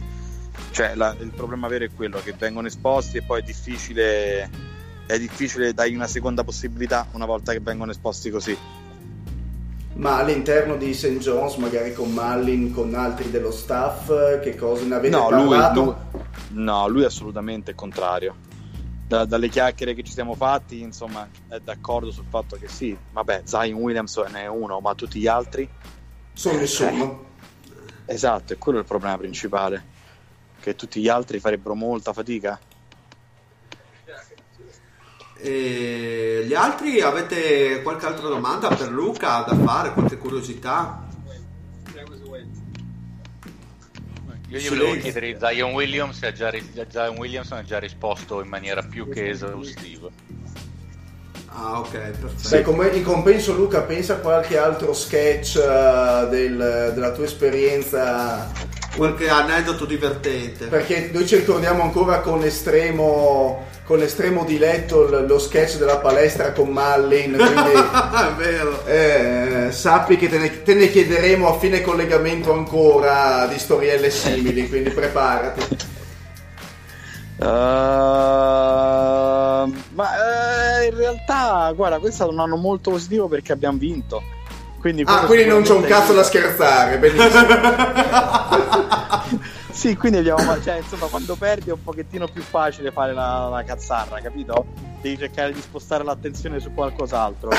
Invece quando vinci, quando vinci c'è un pochettino più... Siete sul pezzo. molto alta, siamo sul pezzo, quindi guarda, la, la grande cosa sarà cercare di fare questa benedetta NCAA Tournament e, e fare, e godersi il Selection Sunday tra tre settimane quando sarà e- perché finalmente la speranza è che insomma St. John's St. John's venga chiamato e una volta che quello succede ci possiamo un pochettino preparare al bello Eh, sketch simpatici quest'anno guarda tranne andare a giocare a Duke e prendere 30 punti bellissimo Bellissimo quello, quello è bellissimo eh. penso che quello sia l'highlight simpatico della stagione perché strappa una risata anche quando perdi di 30 Eh, beh, l'importante è vederla in, in ottica positiva. eh. Cocorico sei andato al Cocorico senza pagare il biglietto bravo È un gran vantaggio. l'unica cosa che mancava era la figa e la droga per il resto era come Cocorico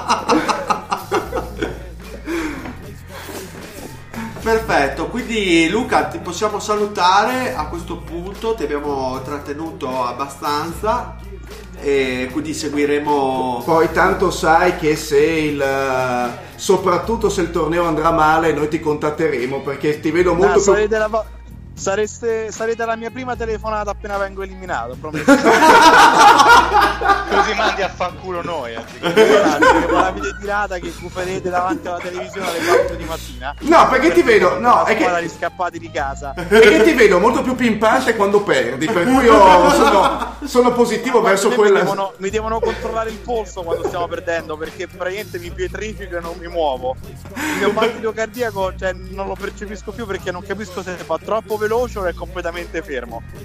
Quindi sono veramente terrificante. Stai da Dio, Beh. Boh, se sei terrificante sei proprio dato degli, agli direi Esatto. proprio tutto, è tutto concatenato, è tutto concatenato, bravo Sì, Luca. esatto. Vabbè, ma ormai è il, è il VIP annuale dei The Homies, Luca. Beh, ormai, ormai lo, vedo, lo vedo, lo sento ben ambientato il buon Luca Vergilio con, con noi, quindi ottimo. Sì, sì, sì. Perfetto. Quindi Grazie, Luca, ti, quindi Luca, ti salutiamo e ti ringraziamo per, essere- per aver partecipato a questa puntata. È sempre un piacere Grazie sentirti. mille per avermi avuto come ospite, ragazzi. È sempre un piacere. Ci risentiamo dopo il torneo. Ottimo, Ecco, quindi, no. fra, quindi fra 15 giorni, dai, ci vediamo. Ciao Luca! Grandissimo. Ciao Luca, grazie di Ciao, tutto. ciao, Ciao, ciao. ciao. Ciao, ciao, ciao, ciao, ciao. Perfetto. Luca, ha chiuso? o c'è? Luca ha chiuso, Luca ha Ah, ok, chiuso. perfetto. ottimo. Ma chi era questo? Luca Parodi. Si scherza. Grande. Luca Parodi, grande. Del sto, Genoa. allora sto grande Milan in Coppa Italia che eh, Allora, vi Bisogna per forza che fare- l'hi- l'highlight della serata è stato quando intorno al settantesimo nella sala del soggiorno dove lavoro eh, diciamo che si è sentito un prepotente rumore di russata profonda ed era un generale ultra ottantenne che non ha retto all'emozione della bellezza della partita e ha pensato bene di addormentarsi lì in mezzo alla sala con Per sempre. 40 persone. No, purtroppo no. E anche perché deve ancora pagare il conto, quindi sai, un po' postumo viene scomodo. Il grande Milan. Dai, quindi com'è finita la partita? Scialbo 0 a 0. Salomonico 0 a 0. Eh, che male. merda. Eh, se fosse Eh, stato vabbè. il grande Milan, quello Vabbè, di 12 anni Andate e fa. ritorno, ta. Ma scusa, vuol dire che non ha segnato Pompompionte? No, No, perché tutte le cartucce se le hai sparate la scorsa settimana a Lorenzo. Eh, beh, eh, ma Lorenzo ne ha sparate di cartucce questa settimana.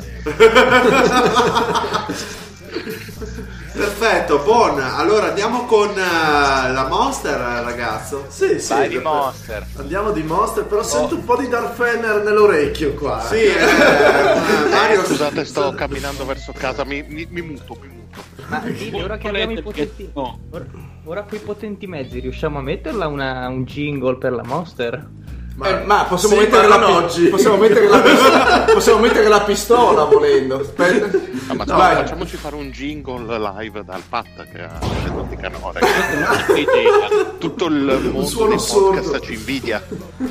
No, faremo, faremo un jingle, dai, lo preparo io. Oppure magari me lo fa Lomi, mi fa un rap veloce veloce, un piccolo Cazzo, freestyle. sì. Magari, oh, mi facci la sigla, la sigla della Monster. Gli ti do, mi prego. manda un vocale, gli do le Cazzo, parole io, chiave. io vorrei usa- io potrei usare il- la voce dell'OMI per fare degli algoritmi crittografici che nessuno può decrittare perché nessuno ci capisce un cazzo. Però cazzo potremmo fare effettivamente qui eh, incitare i nostri ascoltatori a mandarci un, eh, un vocale con... Sì, eh, di 10 con- minuti. Ma No, scusa, no, io metterei invece abbiamo tutti quegli audio dello zio ubriaco No. di settimane fa. no, quello forse è meglio... A parte, a, a parte che se invitiamo tutti gli utenti a mandarci un vocale, stranamente almeno 6 hanno la voce del Pat. Però insomma chi volesse magari mandare 5 secondi di jingle Può eh, farlo. Può farlo perché noi accettiamo tutti i disadattati, ricordatevelo, a braccia La aperte. canzone dell'analogia. Tra l'altro sul gruppo Telegram fres- fresco fresco di aggiornamento. Che Esatto. abbiamo...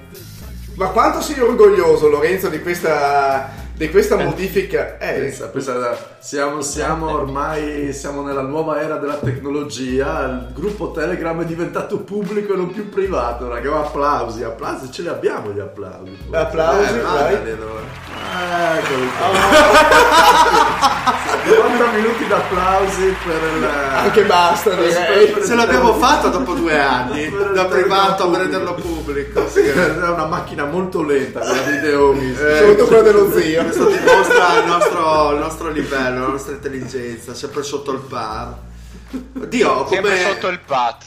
esatto, come, come sigla potremmo anche mettere il Fede che canta Pippo Franco, eh, non sarebbe male. Che ficco, che. Pare di avere un motoscafo. Benissimo, adesso parte la Monster Mart. Grande ma, scusa, ma scusate, io avevo sentito parlare di un Get-Uno, ho provato a infilarlo, Pat, ma nessuno lo considerava quando sono arrivato. Cioè, Ma facciamo facciamolo. rispondere anche a me, no, stasera. Beh, ma quando lo inseriamo questo Get to Know? Adesso, adesso mai più. ok, allora vai Pat.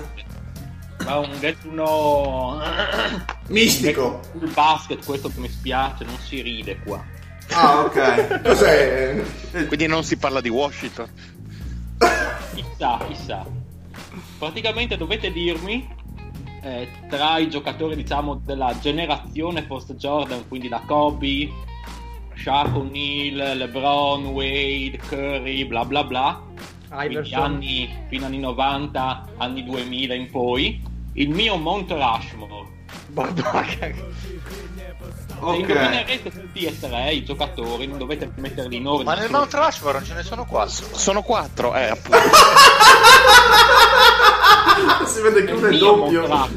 Uno è il Patrick forse. Ho capito. Ma Il Monte Patmore. Patmore. Ma non è neanche il non è un top 3. Io? La mia top 3, non il mio Mount Rushmore, perché sempre 4 devono essere. No, eh, vedi, sei, sei troppo legato a questo eh, no. il Mount Rushmore, eh, cioè quello, eh, per, per- per gli- quello che prende l'IVA al 4%, cioè quello che non ci arriva, cazzo. Peccato che il Virgilio se ne sia non andato. parlare di IVA a me poi che insomma non andiamo, non andiamo d'accordo comunque Facciamo, facciamo che il monte di Naruto dove ci sono gli Okage, dai. Eh, pensando la stessa ma non- cosa, Eddie, mi ma non quello di- anticipato. Ma non quello di fine manga, però. Eh, Eh, no, in non effetti questa, questa domanda fa molto Okage, cioè, ma parecchio, proprio Fa, Okage fa pesante. molto sì. fa cagare. E quindi dobbiamo Eh, ma sparare. deliri! Ma quindi dobbiamo sparare a caso, Pat, o ci dai dei nominativi? beh, i grandi nomi che ti ricordi insomma ne ho detti alcuni adesso ma insomma non mi sembra Una- difficile scusa Pat, una sola domanda. E c'è una possibilità che siano tutti e tre Iverson Allen i nomi? Primo, Eh, secondo e no, terzo. no, non c'è questa possibilità Ok, mi sembrava giusto chiederlo. Vabbè, Iverson, Stockton, i primi due. Allora, Iverson. Senza, senza metterli in un ordine preciso, non importa. Se ne beccate tutti e tre, se beccate tutti e tre prendete due punti, se ne beccate solo due prendete zero punti, se ne beccate uno e basta, siete abbastanza dei cani perché boh, uno è proprio... e prendete un bel meno uno. Allora, io parto, parto subito in tromba. Allora, Iverson, Stockton e Peyton.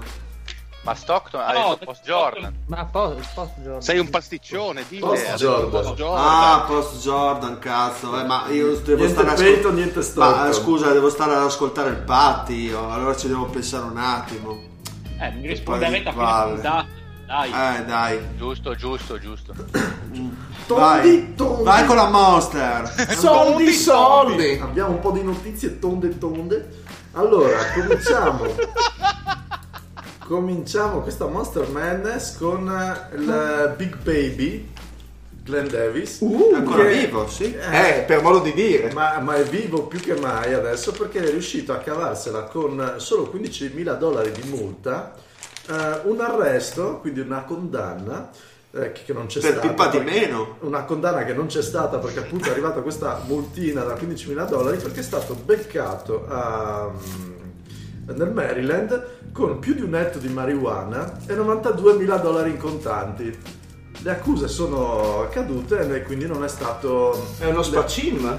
Cioè, io non so come la polizia possa pensare che un netto di marijuana e 92.000, di, do- 92.000 dollari in contanti non significano che stia spacciando. No, anche cioè, per uso personale. Beh, tu ne hai molti di più in questo momento. eh.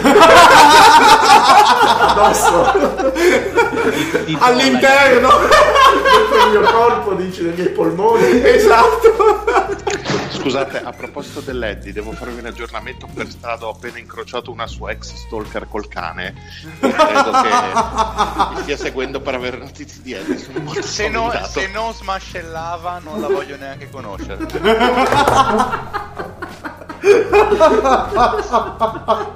Ma crede- visto che credo di sapere chi è, penso che smascelli anche lei. Ora che ci penso, ritiro tutto. Bene, quindi andiamo Ma avanti. mi sa che l'unico che smascella qua sono io.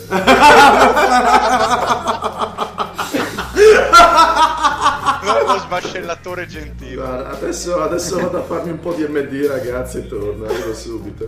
Allora, continuiamo con la conferma, un'altra notizia così bella, leggerina, prima di arrivare al carico da 90.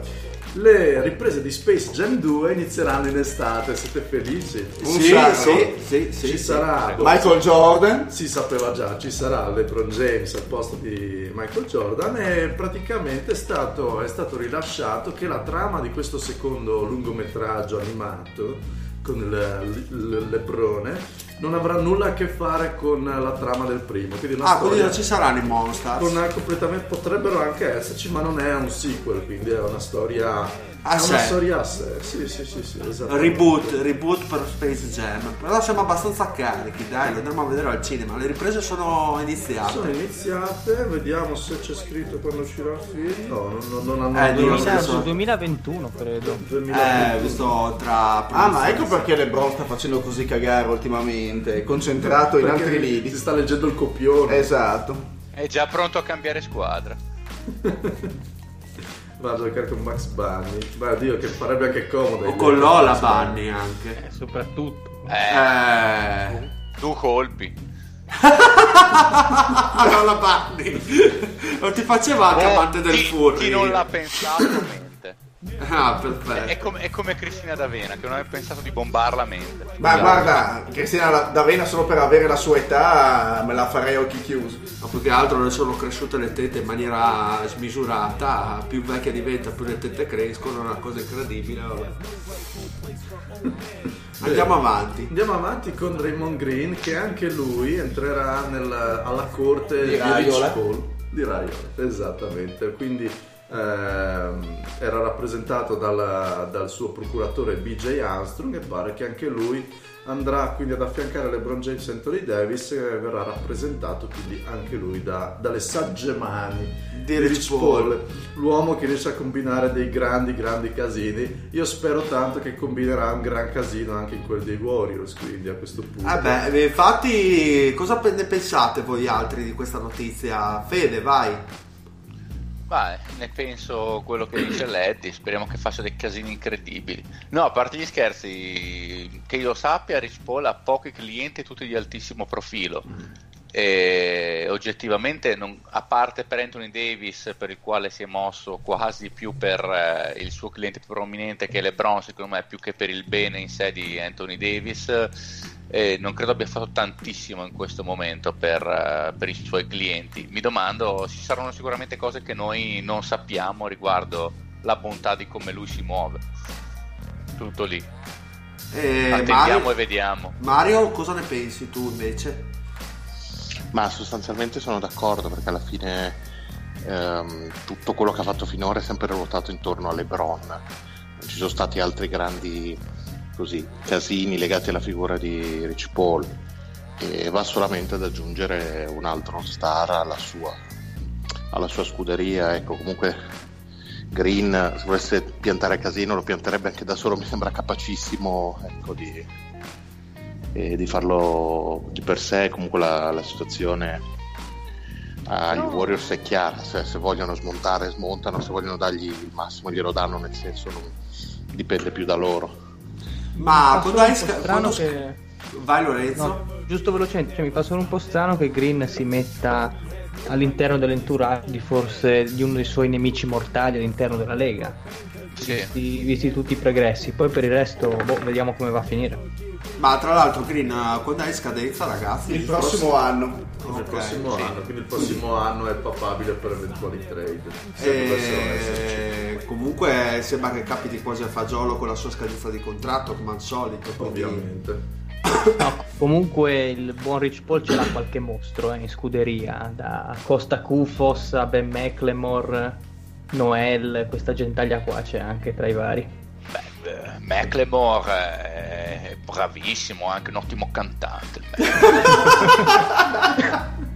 Lo inviterò per il mio Know musicale. Beh, anche Simmons, quindi sì, che non è un mostruoso. Tra i Corey top. Ah, Che Corey un Joseph. mostruoso invece.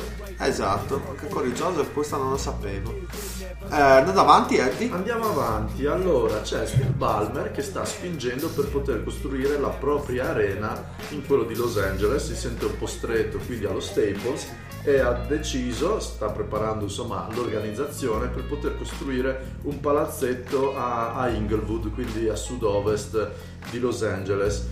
Ehm, spera di poter ottenere tutti i permessi per poterlo fare. Comunque ha già stilato un progetto che dovrebbe poter portare a termine il palazzetto entro il 2024 per i Clippers. Quindi- sì. Quindi è una Ma cosa al posto, del, abbastanza al posto del forum? Sì. Al posto del forum? Ah. A posto sì, sì, deve, deve, mm, eh, perché il forum è, mm, non è di proprietà dei... eh, cioè è solo locale per concerti, giusto? Al momento credo di sì. Mm.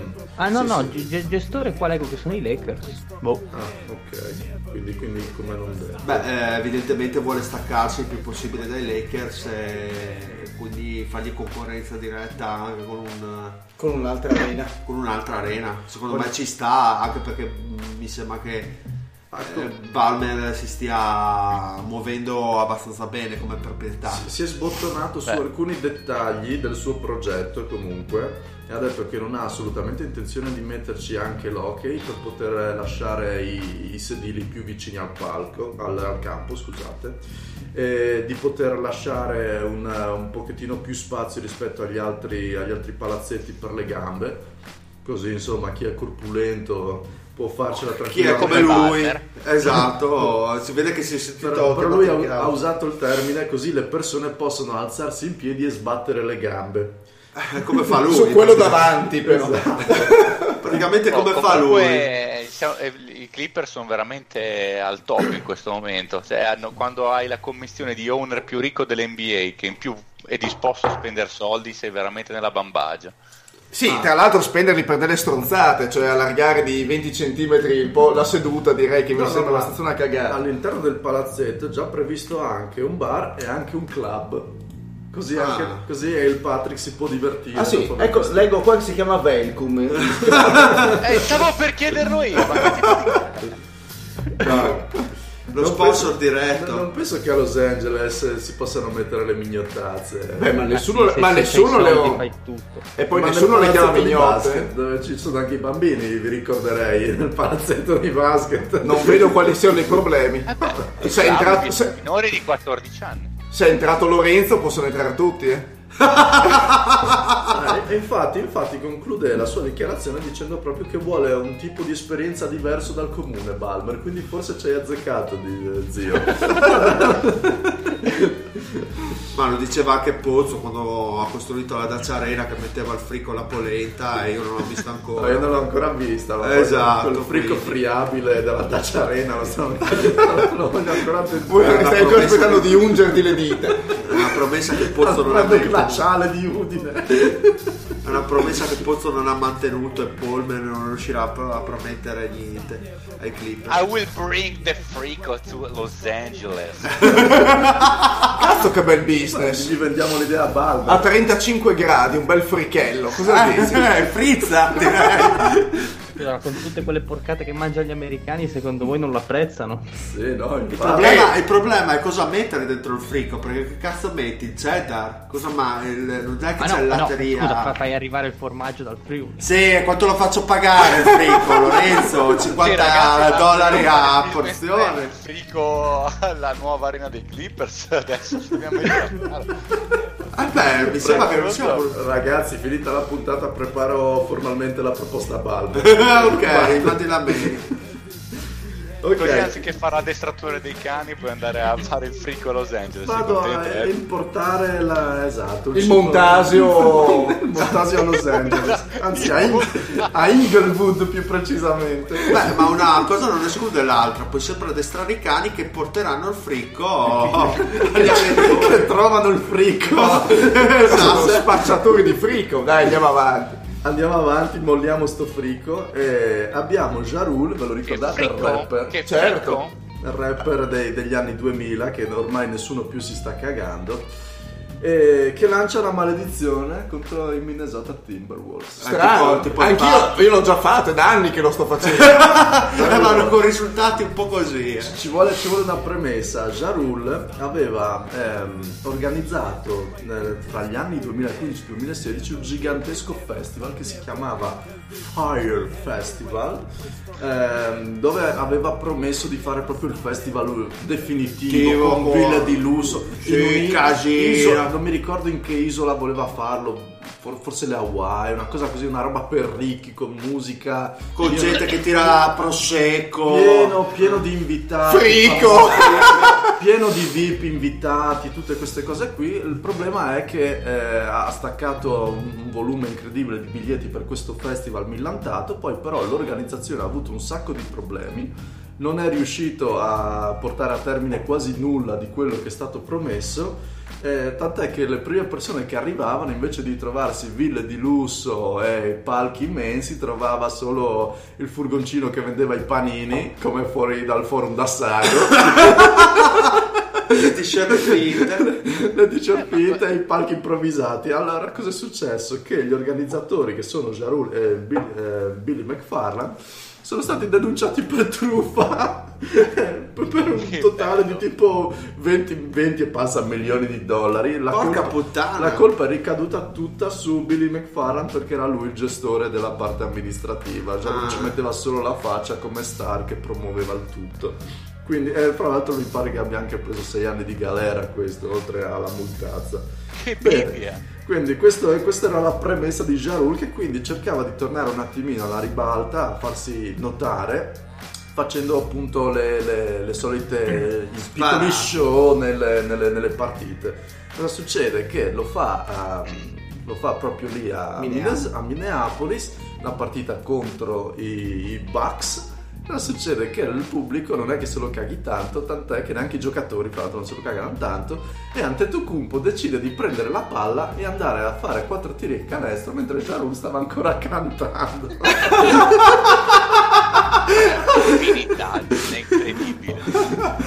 che finito. Allora sì, non è l- l- lo show di comunque pochi minuti che è stato non è, non è piaciuto granché e Timberwolves eh, la, la gestione dei, dei social ha deciso così un po' di sdrammatizzare usando un, eh, un Twitter che aveva postato proprio Jarul quando era successo il porcaio del, del festival Eh, praticamente diceva eh, non, non vi, non vi- non vi leggo in inglese perché sono tutte le parole che hanno senso solo in inglese in pratica siamo stati fregati e truffati anche noi e, le- e siamo stati mandati fuori strada nel senso no Jarul Sì. aveva detto questa cosa Sì, che sì. lui stesso era stato fregato quindi anche i Timberwolves hanno detto siamo stati fregati da Jarul che si è incazzato a morte e ha twittato che, che maledice la, i Timberwolves per 30 anni senza vittorie Porca puttana che vinta. Eh, cioè, devono continuare così allora.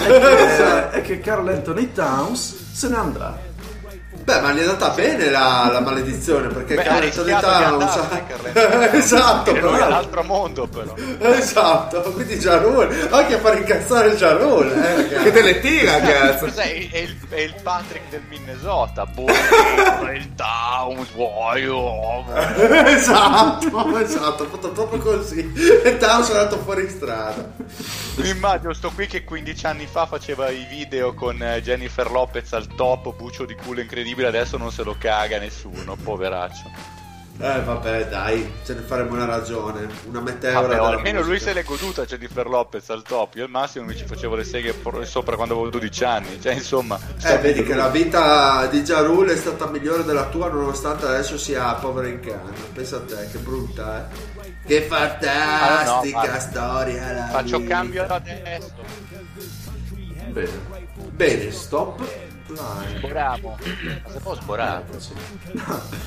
Allora andiamo avanti, altra notizia leggera, leggera. Igodala rimpiazza LeBron James come vicepresidente del, Yes, eh, esatto. del ricordabil nome National Ba- Basketball Players Association. Esatto. Ok, quindi LeBron è partente. Tra l'altro, Igodala aveva già avuto una, una- una- mansione all'interno. Sì, della- mi sembra di ricordare quando ho letto la notizia, sì. No, era, questo tipo. era all'interno dell'esecutivo fino al 2013 o dal 2013, può essere, no, boh.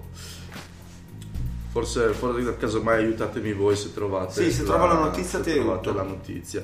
Comunque intanto vado, vado avanti, ehm, c'è una dichiarazione che mi è piaciuta di Zach Lowe su Porzingis per cui ehm, non sarebbe mai potuto convivere con un eventuale Durant all'interno, del, all'interno dei, Dei- dei dei Knicks. Knicks. Esatto, e che quindi insomma è stata, è stata una mossa accurata quello di portarlo via se, se la, la mira appunto durante se verrà portata a termine sta cosa. Eh, ma Zach Lowe si è sentito in privato con Lorenzo che gli ha suggerito di dire queste cose qua, quindi... Abbiamo una corrispondenza fittissima, ci sentiamo più o meno ogni domenica. ah, perfetto. Cosa ti racconta Zach Lowe oltre a queste Eh, non, non po- non- non posso divulgare più di tanto. Ah, ok, ti mantieni così... C'è Blindatissimo. una clausola di riservatezza. Ok, prima della, della notizia eh, c'è, c'è un'altra piccola postilla da fare che è sempre sul, sul caso Anthony Davis è stato reso pubblico che i Celtics avevano, avevano messo sul piatto qualsiasi giocatore. Sì, che avevano dichiarato che, che chiunque, chiunque vogliano i Pelicans sarà, si può discuterne Per arrivare poi a Anthony Davis. per arrivare a Anthony Davis. Anche, anche appunto questo Jason Tatum che tutti pensavano no non lo molleranno mai e invece anche lui era E quindi, e quindi piatto. si spiega la motivazione per la quale Del Dems abbia temporeggiato, non abbia preso l'offerta dei Lakers. Il pro- Il problema è che ormai Del Dems non c'è più. quindi- Non conta un cazzo. Non conta un cazzo, quindi E quindi staremo- aspettare Tatum per sempre come Esatto. Ricordiamo ovviamente, ricordiamo l'ovvio, naturalmente i Celtics non potevano fare la trade per colpa del contratto di Irving e della Derrick Rose Rule che- per cui non si poteva avere due contratti di quel tipo come quello di Anthony. Esattamente. E adesso finalmente ci possiamo Oh. sfregare le mani. Abbiamo la notizia. Tristan Thompson, il bomber, Ecco, attenzione. po- potrà non essere il miglior giocatore sul campo, ma fuori dal campo. È il Tristan numero Thompson uno. è nel cuore di tutti noi. Decisamente. Veramente un bomber incredibile. Tristan Thompson che a San Valentino lo passa no? con, eh, con la sua compagna, la A Kardashian. bombare, No, no, no, ma, ma- premessa, premessa. Passa a San Valentino con la Kardashian, con sua figlia di, di pochi mesi, manda dei mazzi Cioccolatini. di cioccolatini, mazzi di fiori giganteschi a forma di cuore. Che no? signore, ma è un signore, un signore, un signore. Eh, poi esce, esce, lascia insomma, lascia, lascia a casa la parola, Lascia il nido, lascia, lascia il il nido. E dove andrà? Dove andrà mai? Ma va, insomma, si prende tale Jordan Woods è beccato a far darsi baci e fusioni fino alle 7 del mattino. Beccato andare in una camera di motel. Cosa avranno mai fatto in una camera di motel? Ah, gioca- di solito si gioca a briscola nelle camere di E motello. invece hanno bombato. E invece hanno bombato a bestia. Tutto questo a San Valentino? Con tutto questo a San Valentino. Quindi lui la passato- figlia piccola che ha. la figlia piccola a casa. Però Grandissimo! il problema è che questa Jordan Woods è, è amica di famiglia. Aia, aia. È quell'amica di aia. famiglia. Eh, non si fa queste stronzate. Vale doppio. Vale, vale dove naturalmente mi pare una, una modella di quelle curvy, no? Eh, fra l'altro questa cosa del curvy vedrete che tornerà spesso Sì. Tristan Thompson perché gli piacciono le chiappone al- a, a Monsieur Thompson. 2001. 2001. Che vi ricordo, questa non è la prima volta che viene beccato a fare No, stronzate del no, genere, no, no. perché se vi ricordate, quando sua moglie era incinta e stava per partorire, lui era stato beccato con due modelle. eh, Sempre curvy. me- mentre, mentre toccava, palpava culi, Chiudi nudi. Era beccato esatto a toccare dei bei culi mentre le accompagnava anche questo in una bella camera d'hotel. È un po' un vizietto. Ah, di una- Eh. Andy, io vorrei ricordare che quando si è messo con la Kardashian c'era la sua fidanzata prima della Kardashian che era a pochi giorni dal partorire. Esatto, esatto. E lo Cioè, quindi la chiameremo. Kardashian non si può neanche, voglio dire, non Sì, è che è- si può offendere troppo, cioè ha fatto la stessa È roba una, che st- ha fatto è una lei. storia che si ripete. Quando stanno per partorire, lui deve, deve- deve smaltire la Ma tensione. infatti il suo, Lui nome, deve scopare. il, suo no- il suo nuovo nome è Tristan Thompson. No? Thompson. esatto. Ma ade- adesso arriva il bello. Prima di questo, cioè questo Eh. è stato Ma scoperto. non era questo il bello? Questo, questo è stato scoperto mh, poco dopo l'accaduto, perché Sì. ovviamente non poteva sperare che rimanesse tutto nascosto. Naturalmente cellulari di Eh, passanti, paparazzi vari, ormai eccetera. il mondo connesso a internet. La, la Kardashian è venuta a scoprirlo praticamente solo poche ore dopo. E quindi mettendo poi, ovviamente anche fine al rapporto, visto che la cosa era trappelata pubblica, eh, l'imbarazzo non era poteva massimo, fare a- non, non poteva fare nient'altro che mandare tutto in vacca. A puttane direi. Esatto. Il bomber però ne, ne- ne ha combinata Il un'altra. Thompson colpisce ancora. La settimana prima era andato in una festa a casa di Jordan Clarkson. Eh, attenzione. eh. Suo compare. C'è, c'è stato, c'è stato un po' di mh, c'è stato un po' di confusione poi nelle, nelle notizie perché si è detto che lui avrebbe avuto un, eh, un threesome che invece non è un threesome ma bensì con sette donne questo n- non è esatto Eh, ma che re. non è esatto Eh, sette Per- spose per- per sette negrelli. perché in realtà questo 7 era il fatto che chi era a quella festa diceva che il rapporto fra maschi e femmine era 7 a 1, non che lui sia andato con 7 Ah, io pensavo che sette c'è fossero un fraintendimento. Se- no? sette pollici, cioè la lunghezza del suo No, uccello. beh, ogni mas- perdonatemi, questo può voler dire che c'è chi è rimasto a secco e che Thompson se ne fatte 14. Esatto, che per ogni maschio presente c'erano sette, sette donne. Ovviamente Bella festa. tutte le, le- le ragazze che ha invitato che ha invitato Clarkson ovviamente non erano brutte, erano tutte delle modelle. Eh, Tant'è vabbè, che- Clarkson ti chiama, scusami, Roy erano, erano tutte delle modelle con età compresa fra i 20 e i 24 anni. Chi Eh beh, modella oh. di Insta, Ma c'era- Vecchie, vecchie, ma- vecchie. Ma c'era anche, c'era anche Mario lì a Loggia. Io, di- io direi nonne. nonne, 95 nonna. esatto. Cosa succede? Cosa succede a questa festa? C'era anche bello figo quanto pare alla festa. Che è appena arrivato ha detto parte delle modelle. Può che appena sono arrivate le tipe ha detto oh mio dio fighe Allora, cosa succede? Tristan Thompson si sente abbastanza gasato, anche ringalluzzito ma si, suo, muove, si muoveva così secondo te un po' dal suo compagno d'arme, no? Con Jordan Clark si sentivano proprio due cazzoni a piede libero. Hanno ah, anche lì beccati a mettere mani sui culi. eh, piace la mano sul culo Quando sai eh. quando affondi le dita Eh, dentro un culo Dentro burroso nell'ano. Poi ti lecchi le dita. e godi solo a metà. Ah, cosa succede? Che fra lui e Jordan Clarkson re- riescono a recuperare a questa festa un, uh, un sortito gruppo di ragazze, tre o quattro, e se le portano, se le portano in camera.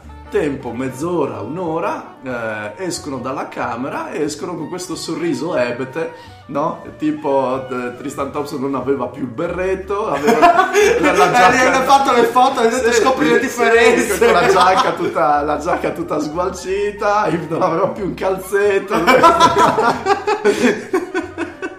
le tipiche cose che accadono quando fai determinate cose. Quindi si è fatto, si è fatto una, una bella bombata, una bella orgetta con queste belle tipelle e il suo amico d'arme Jordan Clarkson. Tutto questo in barba alla Kardashian. Che Quindi è, è quadrupla cornuta la Kardashian. Che bello che continuano a passare le ore e continuano a uscire sempre più dettagli di, di- di questa cosa che è veramente, veramente Che divertente. top. Però noi abbiamo finito con questi dettagli. No, c'è, c'è tipo una delle ragazze era pure del- dell'est Europa, a quanto pare. Ah, per continua Una- questa una- notizia. sì, perfetto. Non della Polonia, vero? Una- Chiedo per un amico. No, per- però l'hai conosciuta sabato, Fede. Una molto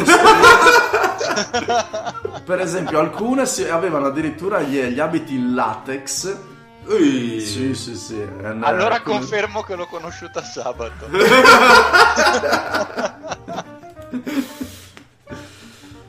E, insomma, c'era. la- la- ave- buono, insomma, avete capito qual era l'anda di quella festa. e- Però erano, erano curvi o no? Allora, que- eh, alcune sì, alcune no. Hanno, hanno fatto, hanno fatto un mix max. come- Erano curvi come gli schermi della Samsung. hanno fatto un bel mix max e se lo sono portati, se lo sono portati di là e hanno fatto quello che dovevano fare. Comunque, veramente grande, grande rispetto, grande empatia per un Eh, grande sì. campione. Esatto, ma eh, tra l'altro Clarkson non gli avrei mandato una lira, ma mi sembra che invece sappia come divertirsi. ragazzi. Sa il fatto suo. Adesso so perché Cleveland è così male in classifica. Tra, tra la squadra, tra le bombate. Bene, la Monster Madness sarebbe finita, però Ah, io avrei, un'altra avrei, eh, avrei un giochino qui in coda che mi ha Ah, passato ok. il buon Fede. Ah, ok, Con. È bellissimo quel giochino. una flowchart che in italiano si chiama anche diagramma di flusso, però è brutto chiamarlo così. Che Ma lo praticamente diciamo... Sì, sembra una roba tipo quella che ti rimane sullo stomaco dopo mangiato. Cioè, Esatto. Ma è il diagramma di flusso di sembra la donna che ti spiega come si sente in quei giorni, ti fa il diagramma del flusso. eh, che praticamente attraverso una serie di domande a bivio riesce a identificare qual è la squadra che tu dovresti tifare. Quindi io lo farei un po', un po' a tutti voi, Ok. se, se volete farlo. Se... Vai, Ovvio, vai, quando vai, sono vai. queste stronzate siamo sempre in pole position. Allora, chi, chi vuole cominciare? Chi se la sente? Chi vuole Io, iniziare? io, io. Mario, Vai Mario. Allora, prima domanda. Vuoi tifare per la miglior squadra, sì o no? No. No. Bene, Sacramento Kings, è già finito il gioco. Vuoi tifare per il miglior giocatore, sì o no? Mm, no. No. Ma si Eh, può dire anche Ni? no, non si può. Non c'è. di- Non io, c'è dico, via di mezzo. io dico tutte le risposte che potete dare. Alcune volte sono due, alcune volte sono tre, diciamo. ok. Allora, quanto buona dovrebbe essere la tua squadra? Sopra la media, eh, una underdog oppure una via di mezzo? Ma una via di mezzo. Una via di mezzo. Allora, vuoi tifare per una squadra che ha vinto almeno un campionato negli ultimi 40 anni? Ehm, sì, eh, aspetta, fammi, fammi tradurre. Eh, sì, voglio che abbia dei successi recenti o no, eh, no, voglio che la squadra se la sudi ancora. Ma eh, vincere è sempre bello, nonostante il, il mio tifo. Io dico che avrei voluto avere qualcosa in carniere, quindi dico sì. Ok, andiamo avanti. La stai azzeccando bene, non, non lo stai facendo chiudere, sei bravo. Allora, preferisci che ci sia una star a condurre o che ci sia un attacco bilanciato? Eh, scusa, le risposte sono, boh, ovviamente, sì, le, le due che ti ho detto, sì, scusami. Quindi star Ehm. leading the way o perfect balanced? Attack. Boh, io dico comunque la star ci vuole. La star ci vuole. Ok, ultima domanda. Vuoi che i tuoi giocatori siano simpatici? Sì o no? E in base alla risposta hai la tua squadra. Sì, Dallas Mavericks. Vabbè, dai, non non ti è andata male. poteva andare peggio, dai, alla fine il mio proprietario è uno che sa divertirsi. non come Balmer, ma direi che è il secondo. Dai. Dai, la faccio io, la faccio io. però come Thompson probabilmente si diverte. Vado io, vado io. Vai, Dile, ricominciamo dall'inizio. Vuoi tifare per la miglior squadra? Sì o no? No. No. Vuoi tifare per il miglior giocatore, sì o no? No. Ehm, quanto buona dovrebbe essere la tua squadra? Sopra la media? Ti piacciono le Underdog. underdog? Underdog, ok. Ehm, vuoi che la tua squadra abbia più eh, speranza in futuro? Sì o no? Direi di sì. Sì. Ma che domanda è? Ma scusa. Ah, oh, c'è anche chi piace soffrire a sto mondo. Sì, anche perché se dicevi di no, le, le due squadre che finali avrebbero fatto molto ridere come risposta. Ok, comunque, comunque hai detto sì. Ehm, sei, mh, ti va bene che le persone si dimentichino che la tua squadra esiste, sì o no? No. No. Ehm, cosa... Questa, questa è una dom- c'è una domanda non sense. Cosa ne pensi dei neon? Ti piacciono o ti fanno cagare? Sono belli, Neo. Sono belli. Sono bravi, Neo. Sono belli, son bravi i neon. Eh, sì. Atlanta Hawks. Eh, perché lì ad Atlanta... È pieno di neon, risaputo. Ficca e neon. Guarda, ficca e neon. dile peccato se avessi detto che i neon fanno cagare, saresti potuto arrivare. No, non spoilerare. Eh, va bene. Ai Suns. Non ti dico niente, saresti potuto arrivare a grandi cose. Allora, chi vuole essere il prossimo? Dai, faccio io. Vai Pat. Allora, vuoi tifare per la miglior squadra? Sì o no? No. No, Vuoi no. tifare per il miglior giocatore? Sì o no? No. Eh, quanto buona deve essere la squadra? Sopra media? Ti piacciono le underdog o via di mezzo? Sono via di mezzo. Via di mezzo. Eh, la tua squadra deve aver vinto un campionato negli ultimi 40 anni? Sì, ti piacciono quelle che abbiano avuto successo? No, de- devono Sì, ancora sì. sudarsela. Sì. Ehm, vuoi che ci sia un attacco bilanciato? Ci deve essere una star che conduce il tutto?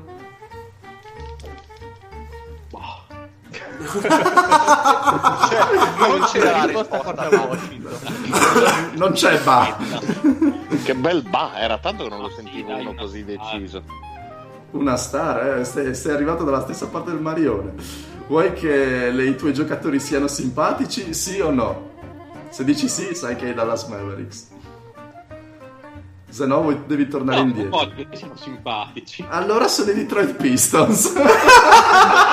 Via, Eh, È infame. i Stanno andando- boy. stanno andando male, eh, queste sì, perché, perché ha ricalcato gran parte della strada del, de- de- Del di- Mario. di Mario. Sì, nessuno ha detto sopra la media, quindi vi siete tolti un sacco di squadre. Ok, puoi andare tu, zio? Dai, vado io. Ok, miglior squadra, sì no. No. Eh, miglior giocatore, sì no. Eh, sì. I Lakers, finito. Va. che proiettile questo.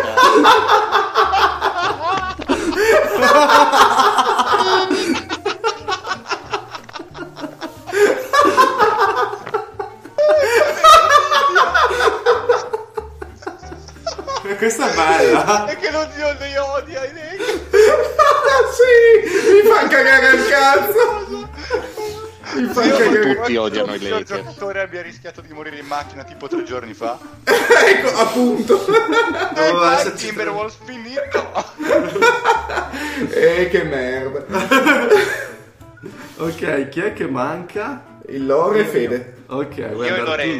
Chi vuole andare? Il Lorenzo, Oh, voglio Lorenzo, sentire. dai, Vado- andiamo. Vado io. Miglior squadra, sì no. Ovviamente miglior squadra. Ok, eh, ti interessa che la gente ti odi, sì o no? No, non me ne frega niente. Ok. Dovevi dire sì, voglio che la gente mi odi.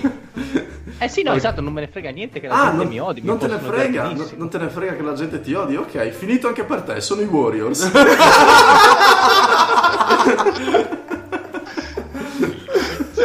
Agli antipodi rispetto a quello che tifa proprio, dalla specie completa ai fottuti Monstars. Tocca al Fede allora. perché, per- perché è come se fosse così un desiderio represso di tifare i Warriors. È probabile. ok, eh, tocca a te Fede, l'ultima. Vai. Gio- giocatore migliore, sì no. Dai, scusa, Beh, squadra migliore. Squadra migliore, sì no. Vuoi No, tifare per la mm, squadra? No, no, no. Vuoi tifare per il miglior giocatore? No, ovviamente, se no, se No. no sai dove vai a finire. Esatto, Ok. e non ci tengo un cazzo. Ok, eh, la tua squadra sopra media, gli underdogs o su via di mezzo? Di sopra la media, No, dai, mi, così. mi piace essere sopra media. Eh, anche perché sennò non- non- nessuno l'avrebbe fatto. Ok, posizione preferita. Eh, guardia, ala o centro? o pecorina? No, sappiamo che quella no. Quella no, no. perché non li voglio Knicks. Guardia. Guar- guardia, ala, centro. Ala. Ala. Ok, ti piace guardare le partite di basket a Natale? Sì, no. Pensavo, ti piace guardare le partite di basket mentre una ti sta spompinando, sì o no? E quella sarebbe stata di più facile risposta. Eh, sì, mi piace. Sì. Ok. ehm, sei, sei tranquillo nel pronunciare lunghi nomi complicati? Sì, no. Sì, sì, Sì. la Milwaukee-. Eh, chissà. Telefonata Milwaukee Bucks. Eh, Eh, dai, dai, bello, mi piace i Bucks. ti è andata bene. Sei, sei ti te la cavi a fare lunghi nomi complicati. Che via. Poi ce, ce la mandi tutta la flowchart intera? Sì, sì, sì, ve la mando come immagine. Peccato che nessuno immagine. potrà farla a Leddy. Eh, boh, vabbè. Adesso dimmi che cosa avrei dovuto dire per finire in Minnesota Allora. Timberwolves. Allora, Ad esempio, non questo. Per arrivare, per arrivare ai Timberwolves e ai Pelicans bisogna fare la, la strada più lunga. Allora, avresti dovuto dire che mh, quando ti ho detto con- come dovrebbe essere la squadra, dovevi dire via di mezzo, quindi né sopra la media né underdogs. Poi devi dire che ovviamente non ha vinto negli ultimi 40 anni.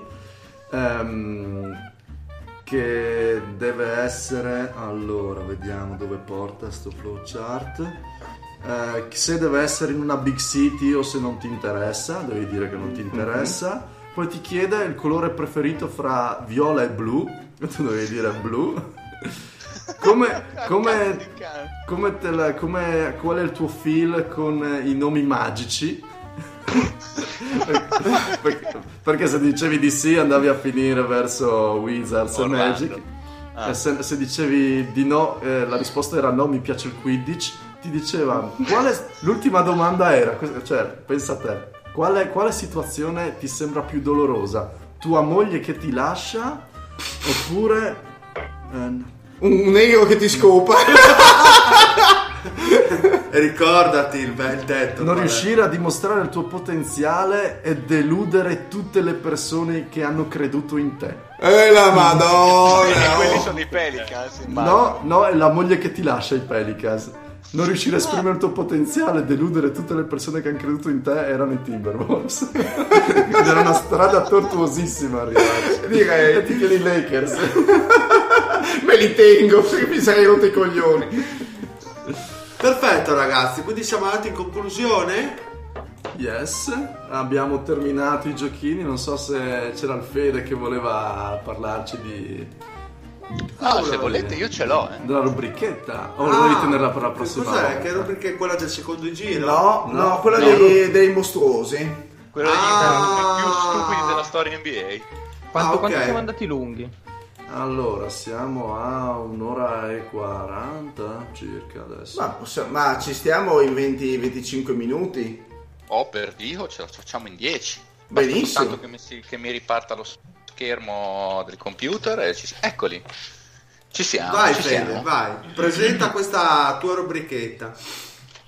Allora, visto che abbiamo parlato di mostruosi come se non ci fosse un domani, in questi ultimi mesi barra anni, mi sono detto, ma fino a che punto possono spingersi questi giocatori quando danno il loro meglio?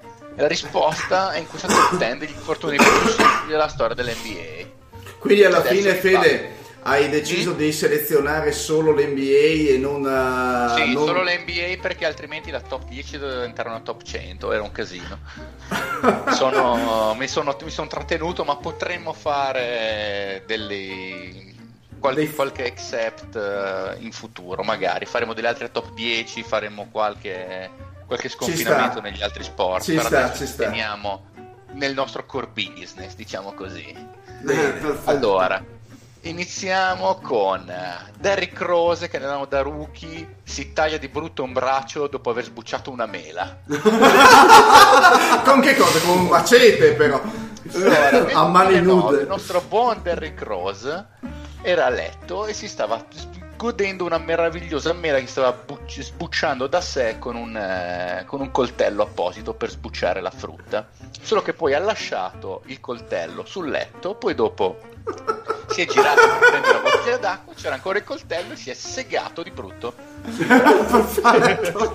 Immediatamente dopo ha chiamato il, il- La il mamma? trainer di bus che era Fred Tedeschi che l'ha portato in ospedale e ha ricevuto la bellezza di 10 punti nel suo porca avambraccio puttana. sinistro. Porca puttana, 10 punti. Cazzo di coltello aveva quello di Rambo? Eh, 10 punti a Grifondoro. Quello dell'indiano di Predator No, aveva. era l'originale Chef Tony. Era un Miracle Plate. Serie perfetta. E infatti sono passati 10 anni e quel coltello taglia ancora. Ah, Poi dopodiché Che abbiamo- Bibbia quando tagliava le lattine. cioè. Eh, vabbè. E, dice- e diceva di non usarli per tagliare la marmita del nostro motorino e io lo facevo lo stesso perché non dirmi cosa gli posso fare, vaffanculo. Dopodiché abbiamo il numero 2, ma perché voglio dare la bomba per questo qui la è nella mia personale top 3, abbiamo Charles Barkley che saltò la prima partita di stagione di Phoenix nel 1994 perché si bruciò lo strato superficiale delle proprie, delle, delle proprie cornee in un a un concerto di Eric Clapton. Ma come ho fatto, scusa? come fece? Perché praticamente si era messo una lozione per il corpo prima di andare al concerto. La crema spagnola. Esatto. Sono andati in erezione gli occhi. Ecco, noi tutti abbiamo fatto l'errore, penso, nella nostra vita di magari maneggiare peperoncino, qualcosa di piccante, poi dopo dimenticarci che avevamo le, le mani ancora sporche, magari ci siamo grattati un, un occhio e siamo corsi in bagno a lavarci le- eh, gli occhi, no? Ecco, lui è lo stesso, soltanto che con questa lozione, che evidentemente era a base di varecchina, lacrime di Porca bambini e cenere di morti, si è bruciato un intero layer delle sue cornee Porca e, puttana. e che a quanto pare il medico che l'ha curato poi ha detto non credo che succederà di, di nuovo, credo che non comprerà mai più quella lozione dopo quel cazzo che ha combinato sto qui. Ma pensa a te che cazzo di lozione Io me è? immagino urlante con le mani sul viso durante il concerto. Questa qui è una delle più famose, abbiamo il Vladimir Radmanovic che si devasta giocando, andando sullo snowboard e questo credo che ce lo ricordiamo tutti quanti in una delle ultime annate del, del Kobe nel suo prime. Quello che è molto divertente è che appunto durante lo Star Weekend del 2007 Radmanovic che allora era membro dei Lakers stranamente torna ai lei con eh, una spalla slogata lui Ecco. mente dicendo boh ho fatto robe ho visto gente è successo Sono per stato in caso." Thailandia. Sono stato in Thailandia, creme lozioni, Vietnam, 3005, lordi, robe Metropoli, centro abitato. Metropoli, centro robe vaffanculo. Eh, Scusa il personaggio se mi fa incazzare. Eh, oh, però ovviamente ne quello che è successo è che si accorsero molto in fretta che quello che aveva successo è che sto coglione era andato invece a fare snowboard, era caduto e si era sfasciato una spalla. Però ha dovuto inventarsi mille balle. E ovviamente quello che è successo è che l'hanno punito nella, nella migliore maniera possibile, cioè l'hanno trattato Charlotte dopo tipo un mese. Cioè, anziché, cancellarti- anziché eliminarlo dal contratto, ha detto: "Ah, No, no, noi ti mandiamo tipo nel cocito di Charlotte. L'hanno stabilito in questa maniera. Dopodiché abbiamo uno che si è letteralmente rovinato le- la carriera grazie a questo incidente stupido. BJ Tyler si è. Devastato, era un rookie che nel dispersal draft del 95 ai fini ai Toronto Raptors a un certo punto si addormentò con del ghiaccio sul- sulle ginocchia, probabilmente dopo Aia. una amica o qualcosa del genere, solo che ci si è addormentato al punto che si è completamente devastato i nervi delle ginocchia. Porca puttana. Porca puttana, come cazzo ha fatto? L'incredibile ipotermia ha devastato i nervi delle sue gambe, uccidendo tutta la velocità e la quickness di cui lui era famoso, è stato costretto a ritirarsi. Eh, ma che cazzo di carriera? Ma come possibile? Non possiamo dire neanche non possiamo neanche dire che si è bollito da solo perché ha fatto l'esatto contrario. esatto, si è ghiacciato da solo. è arrivato praticamente Aquarius, gli ha tirato il, il colpo. Laura Rex l'Aurora il sacro, il sacro Aquarius, gli ha fatto Esatto. il nomine tuo Aquarius e si è devastato. Ma come cazzo Dopodiché- fai ad addormentarti? Eh, si è, boh, si è controbollito e ha detto, boh, faccio come Cristiano Ronaldo dopo le partite, solo che è un po' esagerato. Ah, sono stanco, adesso faccio Sono una stanco, ma addormento, boom, devastato, si è, si è svegliato come il cattivo di Wild Wild West, quello sulla sedia a rotelle senza le gambe. Dopodiché abbiamo il buon Lionel Simmons, che era un rookie, e da qui capiamo tantissime cose, per il Sacramento Kings del 1991. E che cosa ha fatto? Il nostro Lionel Simmons mise le mani sulla cosa più hot che c'era al tempo nell'ambito gaming, un Nintendo Game Boy, il primo vero grande gioco gaming portatile di sempre, solo che ci ho giocato così tanto che finì per procurarsi una tendinite nella e ai polsi. Ma chi è sto mostro? il Lionel Simmons una co- tendinite così grave con Game Boy? Eh beh, oh, eh, giustamente schiaccia A, schiaccia B, schiaccia A, schiaccia B e ti devasti ed è stato costretto a fermarsi per diverse partite perché la sua tendinite era così grave che non riusciva neanche a tenere in mano la palla. Sto giocando a Super Mario io. no, lascia stare. Dopodiché, Parapapapapappa. Altro, infortun- altro infortunio famosissimo ma che non cessa di farmi ridere, Andrew Bynum che si devasta il ginocchio giocando a bowling. Appena scambiato per, eh, ai Philadelphia 76ers nella trade che portò Dwight Howard dei Los Angeles Lakers, mentre stava recuperando da un infortunio il suo ginocchio sinistro, il nostro Andrew Bynum decide che è un'ottima idea per andare a giocare con la sua massa, le sue dimensioni peraltro assolutamente convincenti, di andare a farsi una bella giocata a bowling e dato che giustamente si stava riabilitando al ginocchio sinistro e si devasta il ginocchio destro giocando a bowling.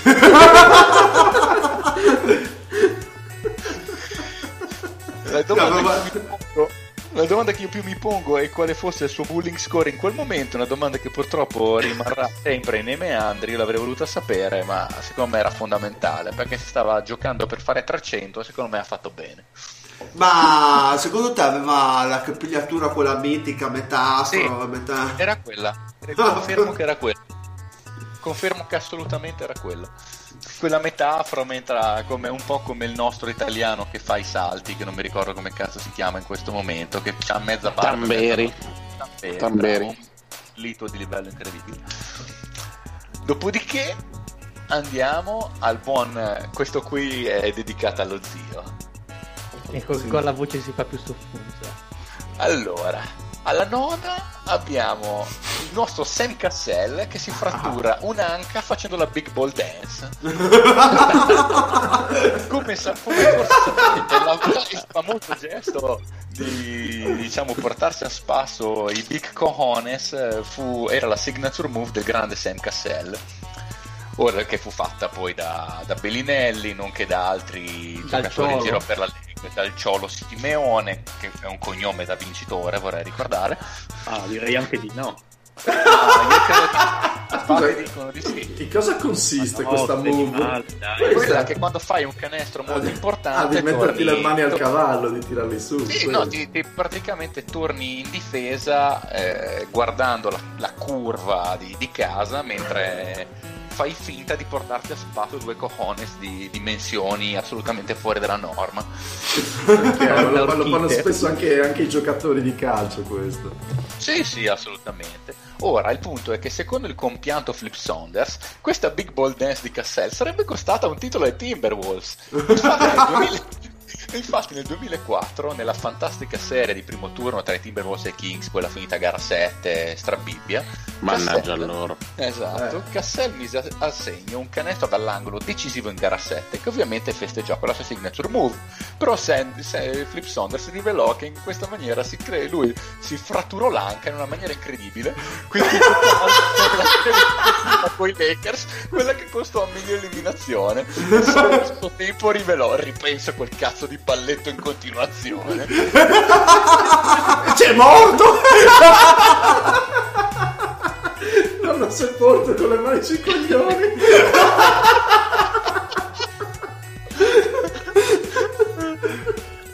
Gliele ha messe Cassell. Però rimaniamo sempre sullo zio perché mi piace. Abbiamo Kevin Love e la paralisi notturna. Nel 2012 che, che, eh, Kevin Love, che al tempo era ancora in forza ai Minnesota Timberwolves, dicevamo nel 2012 Kevin Love si addormentò con eh, il suo braccio destro iperesteso fuori dal, fuori dal letto. Dormì così tutta la notte e si svegliò con il braccio così doloroso che non, che non poteva neanche muoverlo e do- fu costretto a saltare una parità per questo.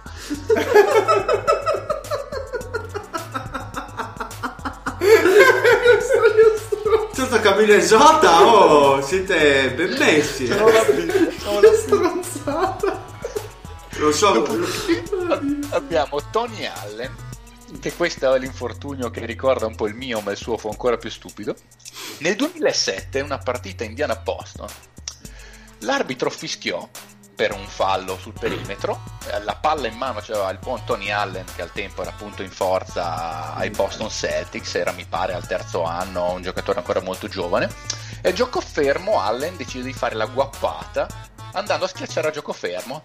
Peccato che eh, anziché andare a schiacciare sbatté di brutto contro il ferro, eh, non riuscì a schiacciare, sbagliò tutto, cadde in maniera scompostissima e si distrusse il crociato anteriore, eh, anteriore nonché, il, cro- nonché il legamento collaterale. Bruciandosi in maniera incredibile praticamente due, due anni e mezzo di NBA perché a recuperare da quell'infortunio ci mise più di due anni. A gioco fermo. Sì, sì, cioè, se andate a vedere c'è il video su YouTube, ci vede proprio l'abito di fischia, lui che dice, vabbè, allora la porto al canestro.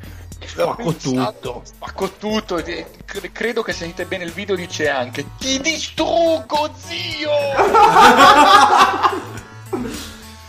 Solo che invece il ferro ha bollito lui, cade stramale, si spacca e vedi proprio la faccia che dice sono, sono veramente un coglione. ma pensa a te. Guarda, la sto, la sto guardando adesso perché. Questa era, questa era l'ultima, Fede. No, ne ho No, ancora ah, due, perché ah, c'ho ok. la decima e c'ho l'onor, l'onor Abbiamo visto il video adesso. È un coglione! Penso che male che si è fatto.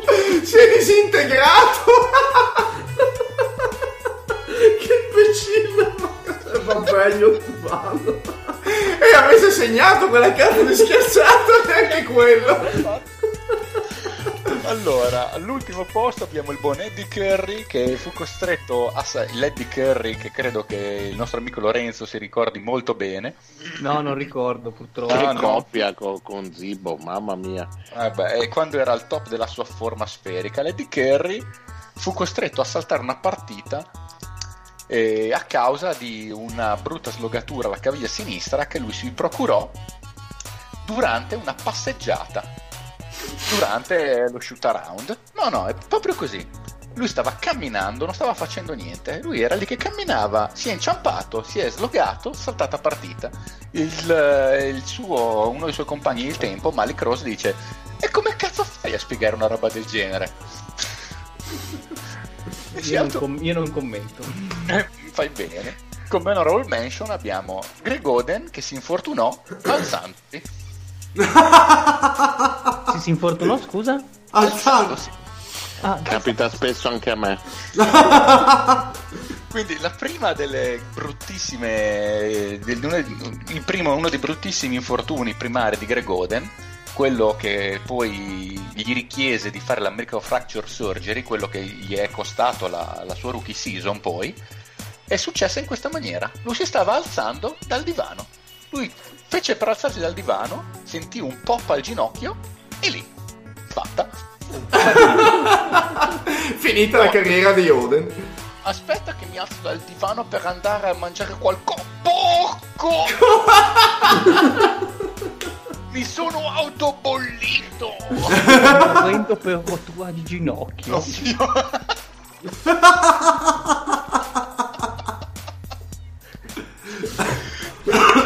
Perché Fantastico. questo io chiudo la mia classifica no, di io- infortuni più stupidi io- della storia NBA. Io Fede però vorrei una honorable mention al giocatore che, che ha tirato una testata al, al pilone del, del E canestro. c'è rimasto secco lui. però.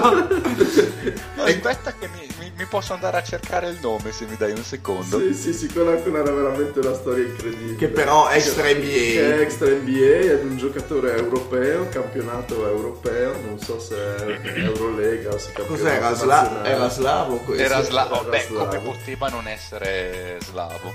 Sì, sì, che se la racconti con i dettagli, questa è veramente, veramente incredibile.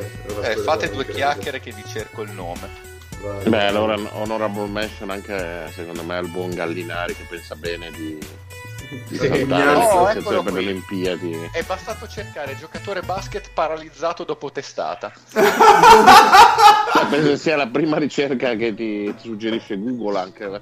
A suo, a suo giocatore merito, B. io non vorrei dire nome nomen, però il giocatore di nome fa Slobodan, che non, non mi ispira grande intelligenza. Slobodan Jankovic. Ah, ok, perfetto. Allora, il- la partita esatta avvenne il 28 aprile del 93 a Nea Smirni durante una partita di playoff del campionato greco disputata in casa contro il Panathinaikos. Ok. A circa 8 minuti dalla fine di una partita molto intensa, Jankovic riuscì a segnare un canestro da sotto. Nell'azione, però, ur- urtò il difensore del Panathinaikos al vertis. L'arbitro fischiò e, poiché si trattava del quinto fallo, nel rispetto del regolamento, il giocatore si è dovuto venire espulso. In un accesso di rabbia e disperazione per la decisione presa dall'arbitro, Jankovic si girò di scatto e si lanciò contro il supporto del canestro, colpendolo con una violentissima testata. L'im- L'impatto fu così duro che causò la frattura della vertebra cervica- cervicale e lesione al mirco spinale, Sto condannando il, vedendo il video giocatore, mentre lo sto raccontando. condannando il giocatore a rimanere tetraplegico per il resto della vita. Che po- sì, che povero, l- una, una brutta disgrazia, ma... Eh beh, sei mostro, non è colpa di nessuno.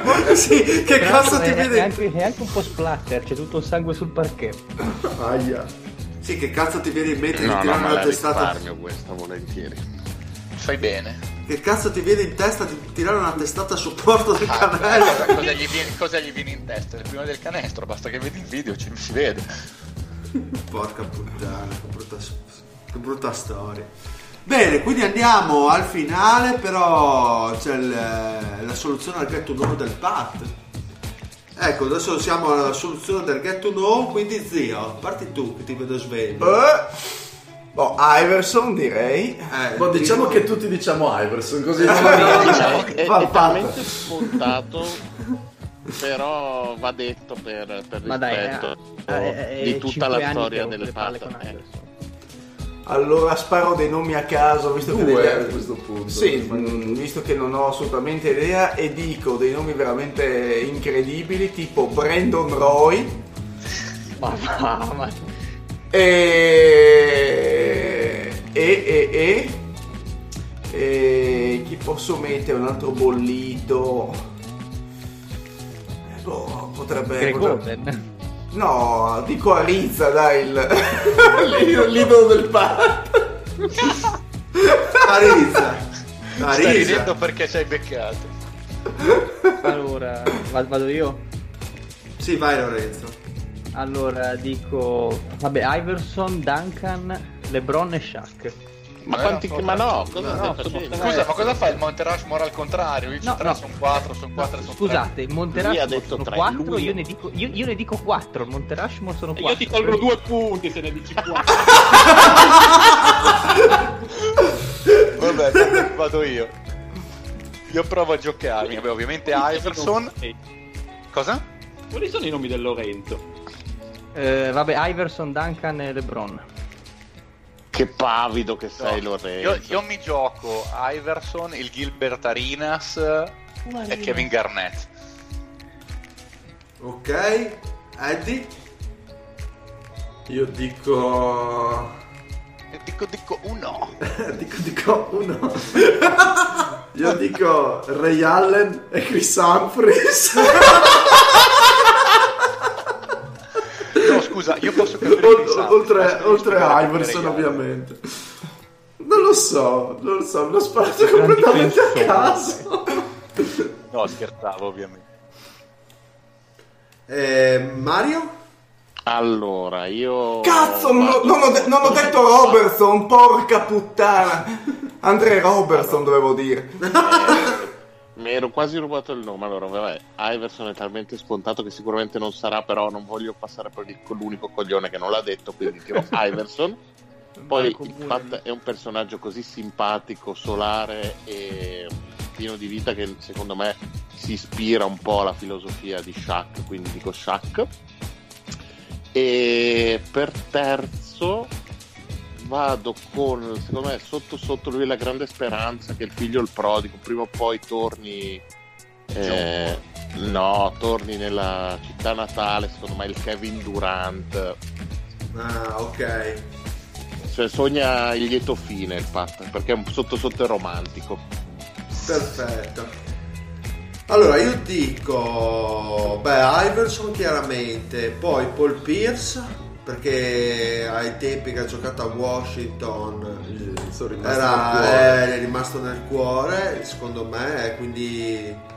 E poi voglio osare dicendo Rondo perché ha talmente rotto i coglioni con Roa quando i Pelicans hanno preso Rondo e sono la Bibbia. I Lakers hanno preso Rondo, sono la Bibbia, allora sotto Ma sotto. non è che ti confondi Piace- con qualcun altro. Eh, Rondò, ve- Rondò veneziano forse con loro. No, dico Region Rondo, dai, la butta, proviamo. Niti. Sì? No, ma non, non- non capisco come abbia- abbiate potuto fare così male. Visto che avete perso quasi tutti dei punti. Tanto sono già meno uno, cosa me ne frega? Non penso di aver mai giocato. In verità erano ovviamente LeBron, Shaq e Tim Duncan. E neanche Su Iverson. E neanche No, Iverson. Ma come non c'è Chris Humphries? Sono un po' sconcertato a dir poco. Ma Eh, scusa, ma che cazzo è sta banalità di merda? No, Beh. più che altro dov'è Iverson? Iverson non c'è. Lo sapevo che non lo dovevo dire. Ma- Eh, Però vabbè. contento di aver beccato almeno Shaq. Però, scusa un attimo, se fosse stato un vero Monte Rushmore, quindi a 4 ci sarebbe stato. Non lo so perché il mio ha tre. È il monte degli Hokage di Naruto, vi ricordo. Bene, dopo questo andiamo ai saluti. Ciao zio. Buonasera a tutti, e soprattutto ai frequentatori dell'Austria. Ciao Eddie. Ciao a tutti, nel cuore, Tristan Thompson, per sempre. Tristan Thompson. Un saluto anche al Fede. Bella rega, saluto lo zio perché io rispondo ai saluti. Grazie Fede. Un saluto a Lorenzo. Un saluto a tutti, in particolare a quei padroni di casa che rinominano le loro stanze con nomi di personaggi illustri del nostro secolo. Perfetto. Un saluto al Pat. Ciao.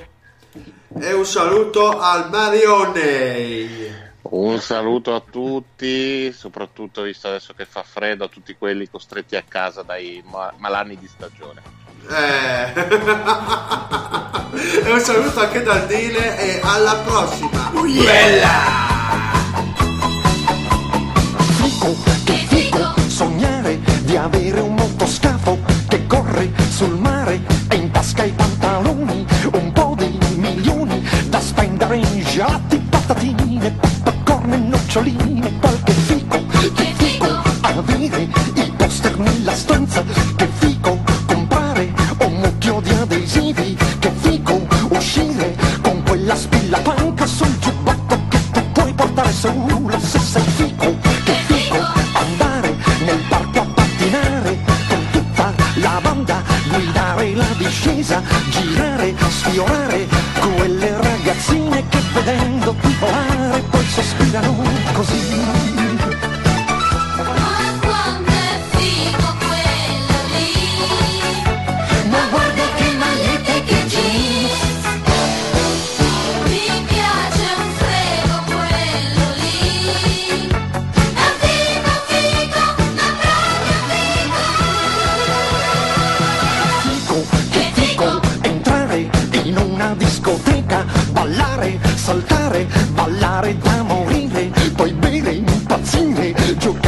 fortuna in aranciata poi del resto non mi importa.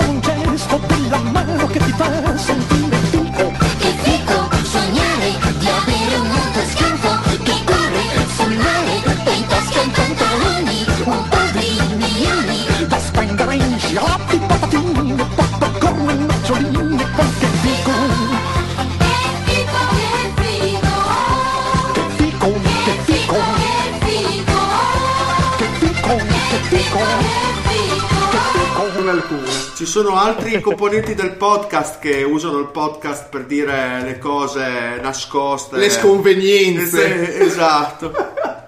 Ma chi? Ma chi? Eh, eh. Molti complici. Esatto. Ma non so, citiamone uno a caso senza far nomi il Fede. ma, qua, ma quanti Fede ci sono in questo podcast? Almeno due o tre. e nessuno di questi sono io.